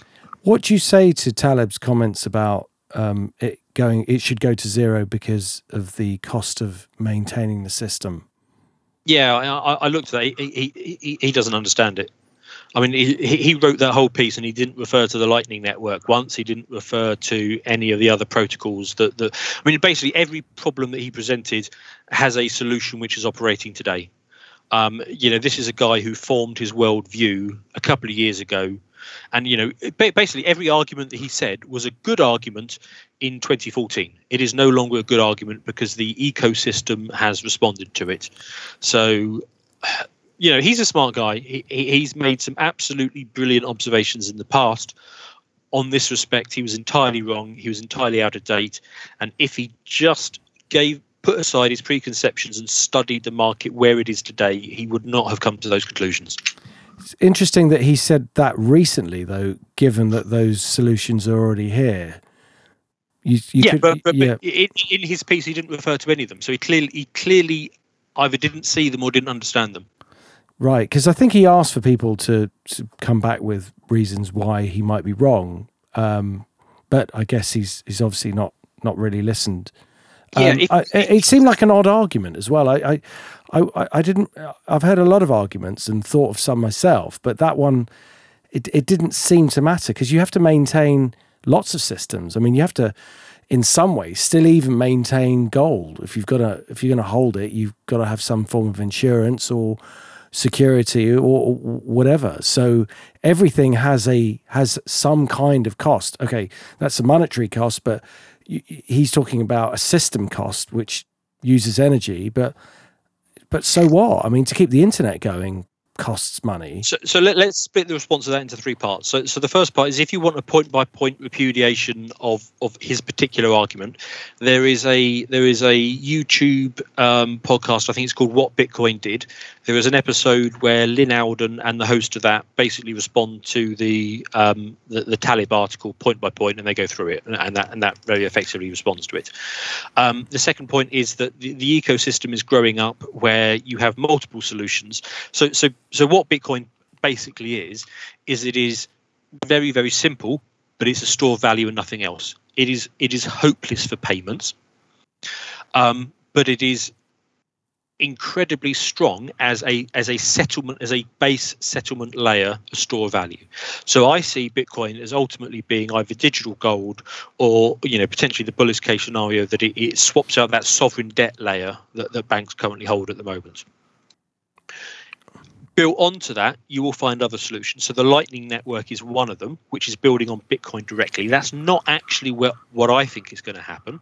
What i think is there are other networks which are incredibly fast, incredibly dynamic, such as Solana. I was going to say Solana's the one. Yep. Yeah, I mean, you you could you could see within ten years um, the Nasdaq operating on Solana because it has that sort of speed. Yeah. But you would not want Solana to be the final source of settlement. Bitcoin final settlement takes a minimum of ten minutes, but actually you want you want more nodes to, to respond to it. So it's really sort of half an hour for final settlement on, on Bitcoin. You, I mean, but you can easily run. But I mean, at the moment, what we have is is we have the banking system operating in connection with each other and settling up at the end of the day. You know, on, on Bitcoin, that's that's going to go to half an hour and, and the front end of it could be operated on on something like Solana. And actually, look, that that that, that brings me back to, to one other point. So, um, I, I, was I was listening today to your um your, your previous podcast, the Mark GB one. That was that was an excellent uh, uh, podcast, and and one of the things he talked about in there was the um, the repo market. Yes, and about how how that is that is driven by uh, by a, a, concern around the counterparty risk of banks because in a, in a in a normally functioning economy, the banks trade with each other all the time. Um, and, and, and, any excess deposits they, they, they, they, deposit with each other. And and the repo market, the reverse repo market, is only supposed to be there for the drips and drabs left by the end of it. And he was pointing out that the um, the counterparty risk was driving that, but actually there's there's, there's another angle of that. What if it's also that there is debt saturation? What if the banks the, the banks have all the ability to make loans that they could possibly want at the moment at the moment because the the deposit requirement has been dropped to to effectively zero. If debt saturation has been reached where either nobody will take new loans or they cannot make loans that they're satisfied with the credit risk of the person they're lending it to. What that tells you is that is that quantitative easing has reached the end of the road, and that any future quantitative easing is going to be ineffective. And that plays back to my earlier point about we are getting to the end of the road of this monetary system. So yeah, sorry, I've I've, I've no, answered it's great. Five, five, five different points off your one point, but my the, Yeah. the, the sound the uh, sound of mics being dropped is just echoing through the whole conversation now. so I, I, I tend to I, I see so many connections in these things that I, I, I end up going sideways all the time. Sorry. No, it's all good. It's all good. No, all it's good. great, great stuff. Yeah, full, full and frank answer. That's what we want. Um, j- just in in terms of time frame for that, do you have any finger in the air view on it? Yeah. So so my, so my raw view is that the the end is nigh sooner rather than later.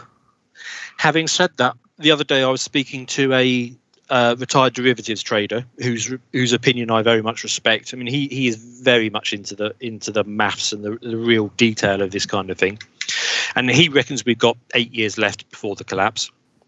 Um, I was also then listening on on Real Vision to a conversation between the host of, of Global Macro Investors and the head of Fidelity Macro. Um, and and he, I mean, he was also making a similar point that he thinks the current system, you know, uh, despite its problem, is, is more resilient than than you might first assume. Everyone always thinks the system's going to collapse after they've retired out of it. Exactly. Yeah. So look, I, I don't think that anybody who properly gets into this is making the argument that the current monetary system is going to survive long term. Nobody is saying. I, I can't find anyone credible who's saying that this is going to be around 20 years from now.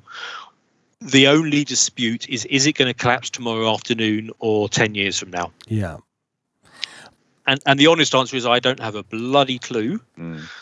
Um, but I, I'm I'm I'm slightly tempted to, to skip ahead to your bit where you where you asked for for film recommendations because I'm I'm when we get to that bit, I, I'm going to give you a film that that basically shows how this can unravel overnight. Just before we do that, I was going to say it's worth listening to the podcast that we did with Akhil Patel because he looks at cycles and he correctly predicted that there would be a mid cycle correction that came around 2020. The market went down, but if you look, he was expecting a move back up and for this upwave equivalent to last until 2026. And if you look at how resilient the markets have been, especially the property market, residential, which being his main focus, I was shocked at quite how quickly things turned around. Because if anything was going to cause a huge collapse, what we've seen over the last year would have would have done it. In any normal market with interest rates up, blimey, it would have imploded. But instead, it went sideways, and now it's new highs. I mean, go figure. So that kind of leads into the power of cycles. And if if he's correct in his expectation, 2026 from 2026 onwards, that's where you're on fumes. That's when the system is is starting to turn, and you uh, we all know that that could mean still another two years before it goes. But I, I, think that that's uh, quite a nice time frame to work within. So, so I, I think he really could be onto something there because you know when I when I talked earlier about one of my big themes being the long term debt cycle, I then break that up into short term debt cycles, which are typically between eight to twelve years time. Um, so, I mean, obviously, 2008, the system probably should have collapsed then, um, but we we got a 12 year short term debt cycle out of it, and we we're here where we are now. So, I suspect the answer is that if if a breakdown is going to occur, it's probably going to be sooner rather than later, or it's going to be on the other time on, on the other side of another short-term debt cycle, which could be eight to twelve years. So lining up with your other guest there, who's saying um, 2026, you know, maybe plus two years. I mean, that that would line up perfectly with my thinking that you know maybe you get one sh- one more short-term debt cycle, but the underlying issue is is that the ability to pay the interest at this point. You you cannot pay the interest on the debt that we currently have without creating more money. So Yeah. you have to create more money at an increasing pace just to tread water. And and and you know, frankly, it's got ridiculous at this point. And where it will be in eight years' time, you know, try, trying to get another short-term debt cycle, even if we get out of this one and we get another eight to twelve years. I mean, uh, I, a I big would be amazed. Yeah, Yeah. I would be amazed. So, so I mean, I- I'm still invested. So, I mean, I, I talk about being invested in crypto. I mean, I'm, I'm still 60% in in the market, but I'm very much aware that I'm riding a tiger, Yeah. and you know, you fall off, you're going to get eaten. So, you know, be bloody careful. Yeah, brilliant. So, media picks. you, te- you teased us with an allusion to a film. We have to we have to follow up with that one now. yeah, Are you talking about your your your um your media film picks. Let's go. Let's go to Yeah. yeah. To be, to be fair, it doesn't have to be a film, but often it is. But media pick can be anything. It could be a book, a, a podcast, um, anything at all. Actually, Oh right. Well, if it's books, you know, um, I, I can. No, we want the film those. first. We want the film first. can you can you hear the disappointment in Tim's I know voice? it's like my, my jaw just hit the floor as a as a as a, as a, as a dyed in the wool cineast. Yeah, What's okay, that, Grandad? So, so, so, so films. Look, um, obviously, I, I have to go to V for Vendetta for Yeah. my first film pick. I mean, you, you, you, you I think people who don't know it will be shocked at how prescient it now looks. Fear became the ultimate tool of this government. I don't know where they get these ideas from. I mean, it, it, it, I mean, it is a, that film is amazing. So, first of all, it's set in 2020, and the whole premise of, of the film is is that the government faked a pandemic and used fear to transition us into a, a fascist control system. yeah. Tim Tim's mentioned the film to me before, and I haven't seen it yet. It's kind of on the list. Um, but actually, funnily enough, a good friend of mine, Alana, mentioned it today and said it's on Amazon Prime. the universe is trying to tell you something, I'm, Paul. I've I've got to watch it, so I will be I will be watching it as my next film. So It's Dan, thank you. I mean, it, it- it's very almost at the point where it's not a film; it's a bloody documentary. I right. mean, uh, that's the point we got. Okay, so that, that was the fir- that was the first recommendation. The, the second one I've got to go to, and I alluded to this earlier. It's a film called Margin Call. Oh yeah, yeah, yeah, yeah. Um, and and what that is is it's it's a 2008 financial crisis, and it just shows the speed at which this sort of stuff can unravel. So basically, this guy is working late, and he spots that the the balance sheet of the bank is about to unwind, um, and, and a series of actions take place, and effectively the whole thing is resolved by the following afternoon. And at that point, the collapse of the of the financial system, um, well, at least in the short term, I mean, they, they, they, managed to print their way out of it at the time, is, is, is irreversible. And so this is the point I sort of come back to is when I'm speaking to, you know, my my very um, mathematically numerate mates who say that they agree with me that the financial system is going to collapse, but they think it's going to take longer, is I come back to the behavioural economics point, the the human element, which is that when this thing um, becomes obvious, um, the the emotional, the human aspect will take over, and it will take place very, very quickly. Um, so yeah, so Margin Call is is is a, is a, is a great film to watch. Um, and am and am I allowed to do books as well? Sure. Yeah, go for it. So I I, I love my books. Um, a classic from 2008 is called Paper Money Collapse by Detlev Schlichter. So this is this is a, a bond trader, very mathematical guy who basically lays out why the um, paper money system has to collapse. A couple of years later, I've got Wilhelm uh, Middelkoop, a, a, Dutch guy. He's actually a um, a fund manager, a gold fund manager, and he wrote a book called The Big Reset. And he wrote this in 2010. So this is long before the Great Reset became mm. into vogue. And again, it's it's slightly less mathematical than the Detlev Schlichter book, but it's it's slightly more human. But it, it, can, it incorporates good elements of both of those, and it describes why the the financial system is, is in his end game at the moment. Um, the other book I have to mention, of course, is the one that I've mentioned several times, which is a sovereign individual. So that was written back in 1997, and that was incredibly prescient, and it describes why the um, why the politician and the central banker is heading for obsolescence and why they are going to push back. And 20 years ago, it predicted that they would fake a pandemic in order to shut down international travel and all the other things. Um, from there, I'm going to get a little bit darker uh, and talk about the um, the fourth turning from Howe and Strauss. And what that is is basically a more complex version of um, weak men create bad times, bad times create strong men, strong men create good times, and so on the cycle.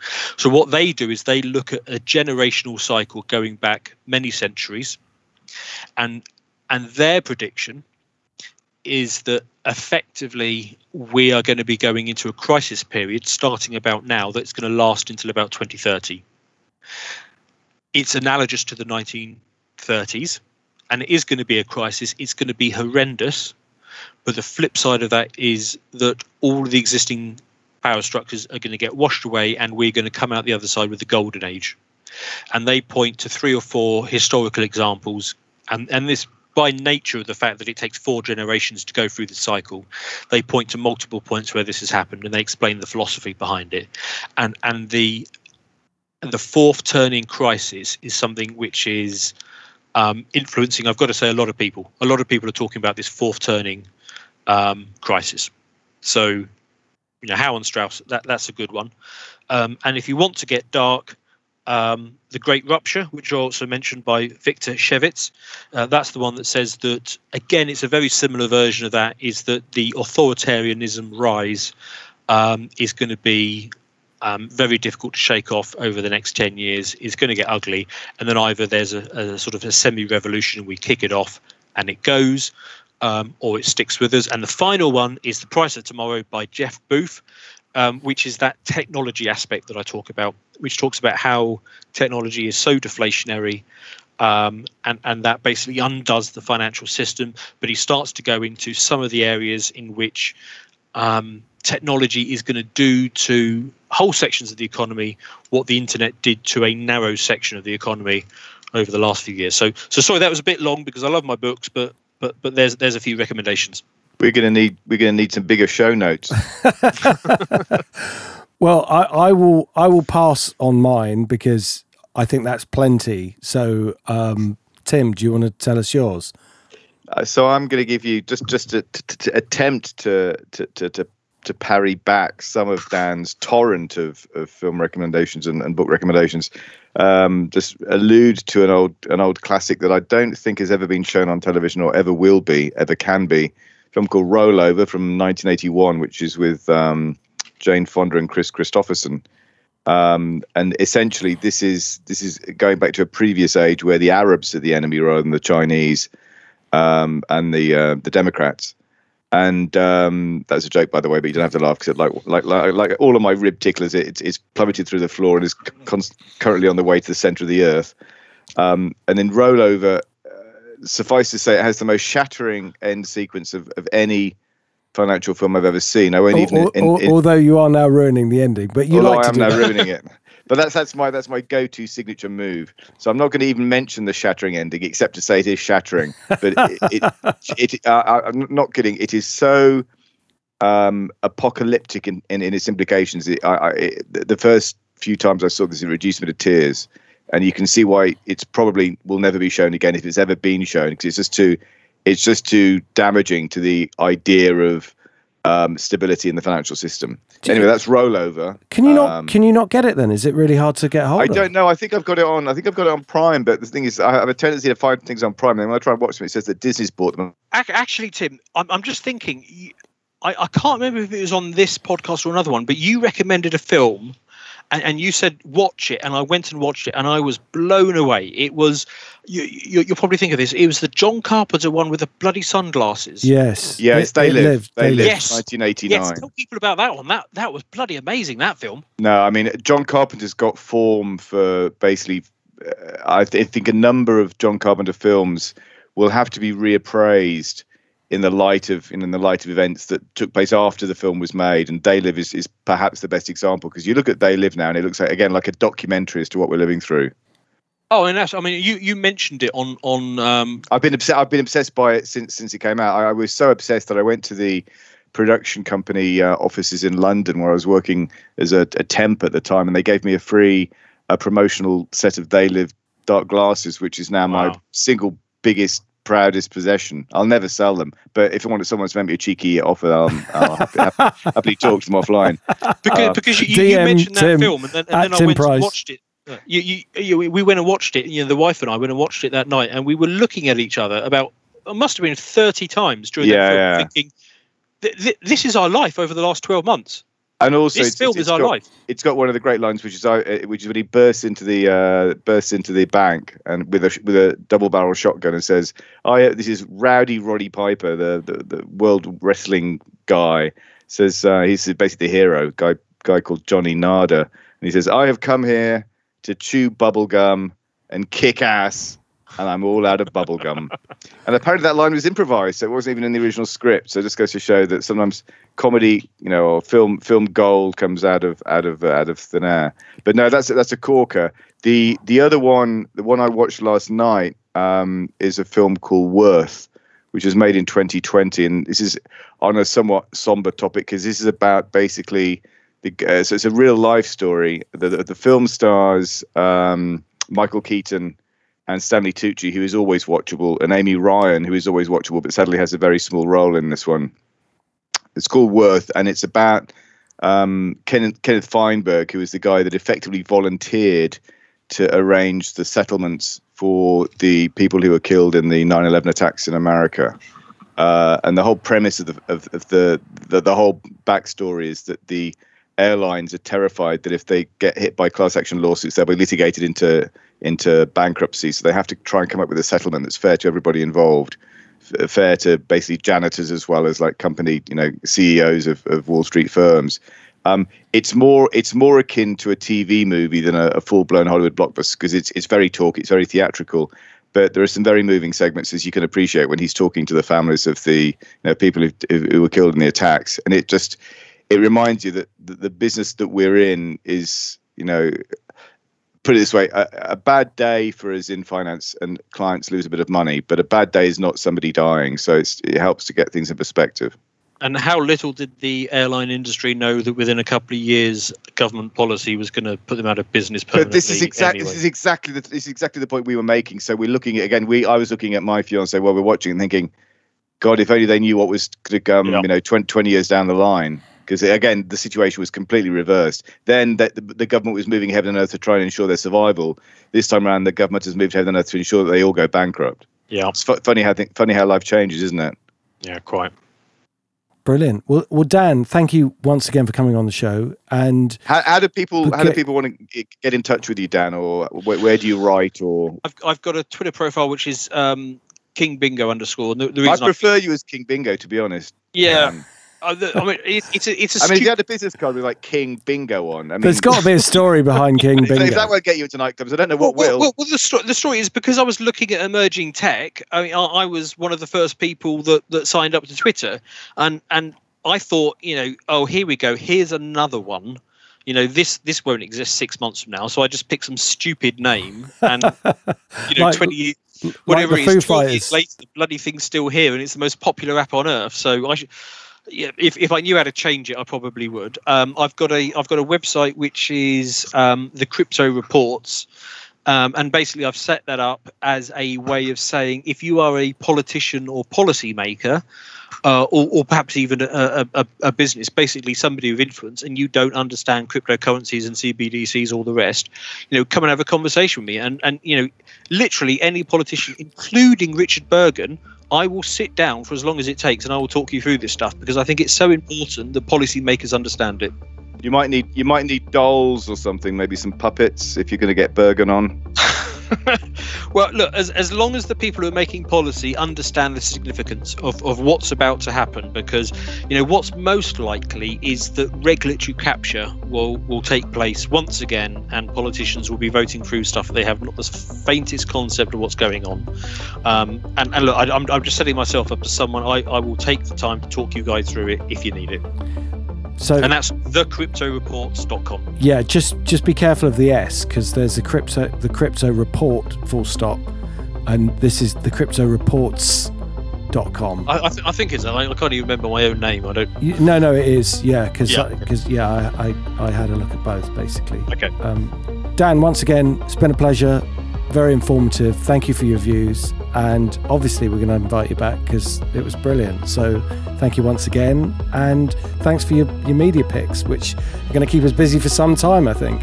Well, thank, thank you for having me. All the best. It's been a great pleasure. Thanks, Dan. Thanks, Tim. Bye now. Bye bye.